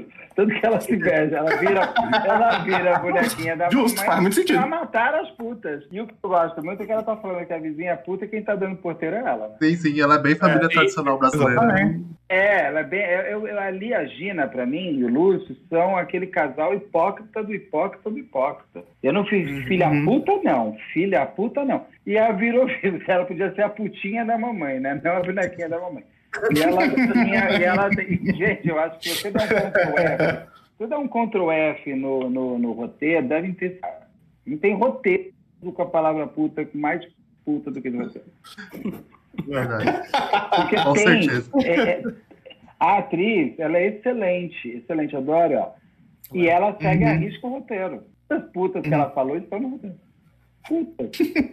É, é muito- hipócrita, é uma hipócrita. Ali eu quis fazer mesmo essa coisa de, de uma crítica social mesmo da, da, da hipocrisia da hipocrisia. Uhum. Ah, legal. É bacana. Então, gente, eu acho que. Antes de encerrar o. Acho que a tá bom, né? do Beto É, duas apresentar horas os livros, Nossa, duas horas. séries. É, tá. Aí vocês fazem que nem eu faço, entrevisto duas horas uma pessoa e uso cinco minutos. Né? Engano, vocês estão se vingando de pessoas que entrevistei, já entendi. Ah, não. Possível. Gente, Mas eu então- gosto muito, adorei bater papo com vocês. Quando vocês quiserem mais, podem me chamar. Aí Eu gosto a de conversar agradece. assim, com as pessoas sobre as coisas. Acho que agradece Ah, bastante. assistam, assistam ao Making Off, acho que vocês vão gostar. Não sei se o Vamos, Guerreiro vamos ver, vai, com certeza. mas vocês Sim. vão gostar. É, o Guerreiro tem muito. E aí, redes a- sociais. a- a- é, vou divulgar da Media Land, que a Media Land é, é arroba Media Land Play, onde tem todas, ali tem muita coisa do, do filme B também e tal, tudo mais. Media Land, arroba Media Land Play para tudo, para YouTube, Facebook, Twitter, tudo a gente usa menos. E eu, eu sou Beto Ribeiro, tem alguns lugares também, não acho difícil encontrar, mas algumas redes minhas são mais fechadas. E, a, e é isso, né? Mas assista, ah, eu vou falar, assista ao Geek, eu não sei se vocês vão gostar de todo Geek, daí é até bom porque Conceição, talvez vocês me tenham uns toques que vocês não gostaram, e é o Making Off, daí vocês me convidam, eu venho aqui falar do Making Off também. Nossa, eu Ah, legal. Maravilha. Tem tudo no É, Prime, né? Fica uma. Tem, tá tudo na Amazon. Se você colocar na Amazon Beto, Ah, legal. Beto Ribeiro ou Media Land, Hum. é, vem 100% de tudo que a gente faz, né? Maravilha. Pô, tem várias séries. Tem séries de, de viagem, tem uma série chamada Terra Brasil, que vai super bem na, na Animal Planet também. Tem o Fazendas Históricas, que está super bem. Tem vários, tem vários. Caraca, tem bastante coisa mesmo. Tô procurando aqui pro Beto Ribeiro, tem muita coisa. Tem umas 40 séries, se eu não me engano. Uhum. Olha, Ah, legal. É, fica uma dica aí, Beto. Você quer, quer, chegar no jovem, você tem que estar no Twitter. Tem que Sei, usar, sabe usar essa rede aí. Eu sei, mas. O jovem acho- tá lá. Ah, não, o Twitch, não o Twitter. O, o Twitter, Twitter. Mas eu acho o Twitter uma rede tão de ódio, gente, que é uma coisa tão assim. As Mas é pessoas o, conseguem é, é o, é o- é o jovem, né? O jovem tá cheio de ódio no coração. O jovem tá puto. Mas é uma coisa assim, 120, só vou ligar aqui que meu- vai acabar. Sim, nossa. Meu- são 120 caracteres de ódio, né? Como fazer o ódio? Vocês É. vão lá escrevem. As pessoas escrevem coisas que eu fico chocado. Eu falo assim, você não tem vergonha? Tá escrevendo?" O, o chorume É, da, é. da sociedade, com certeza, tá É. reunido ali naquele espaço. O Facebook é o desabafódromo, né? A pessoa fica para e chora. Facebook, fica eu acho que está só, só idosos. Ah, não, ninguém mesmo- lê nada. É, Não é decepção, é DR. O, o que diz é o seguinte: você usa o Instagram pra. Cortou de novo, Kay. Caralho, filho da puta, viu? Eu xingo aparece. Aí volta. Aí vem. Mas o, o que diz é que o Instagram é pra você ficar feliz, o Twitter é pra você ficar puto e o Facebook é pra você ficar triste. Você controla as emoções nas redes sociais ali. Concordo. Concordo. No, no Instagram é todo mundo muito feliz. Eu, o Instagram não leva a sério, não. Não leva a sério ninguém. Porque ah, não é possível tanta selfie bem feita, né? É, a pessoa Eu- vai eu- eu- comer, posta o prato assim, antes de comer, assim, pedindo pra tirar fotos. Eu não, um é, eu, não eu, eu posso criticar porque eu não faço. Então, é, Uhum. é, eu acho meio, meio tem um povo que eu tenho vontade de mandar uma carta anônima. Um Twitter anônimo, não faça isso. sabe? Deleta a foto. Você podia, se Não você. ficou bom. Não ficou bom, gente. Então, se você Tá quiser mesmo. tocar essa ideia, você pode pegar o Pinofox comentando fotos das pessoas no teu Instagram. Não, a gente está querendo fazer exatamente isso. Olha aí. Aí, Não, conselhos de Pinofox. E hoje essa geração nossa é muito de meme, né? Um meme pode. É o que tá fazendo estourar as coisas. Então, É, né? você tem um personagem é- perfeito pra isso. É a imagem do meme, né? Dá pra usar ele Tem um como- povo, né, fazendo umas coisas que eu vou descobrindo vendo, assim, que aquele. Uhum. é, é uma- são uns videozinhos. Um pouco Ah, eu vi um que você compartilhou esses dias. É legal, eu achei- eu acho divertido isso. Isso é bem. E Uhum. o Pinofox tem. O Pinofox tem todos os elementos para meme. Uhum, verdade. Ele consegue ter tudo. Consegue ter tudo. Mas é isso. Então, ó, vocês assistam ao Making Off e depois vocês me convidem ou para meter pau ou para. Ah, não, pode, Não, pode. pode, pode deixar. Beto, muito obrigado mesmo. Obrigado, É, Obrigado mesmo. valeu, Pô, foi, foi foda demais, cara. Muito legal mesmo. Obrigadão. Obrigadão. Boa noite pra vocês aí. Valeu, valeu. valeu. Obrigado. Ah, obrigado. Tchau, tchau. Tchau, tchau. Sai disso, gente. Aqui, achei. Não é lugar de capricho, tem qualidade duvidosa. É vigilância sanitária. E tudo pode nessa ficção.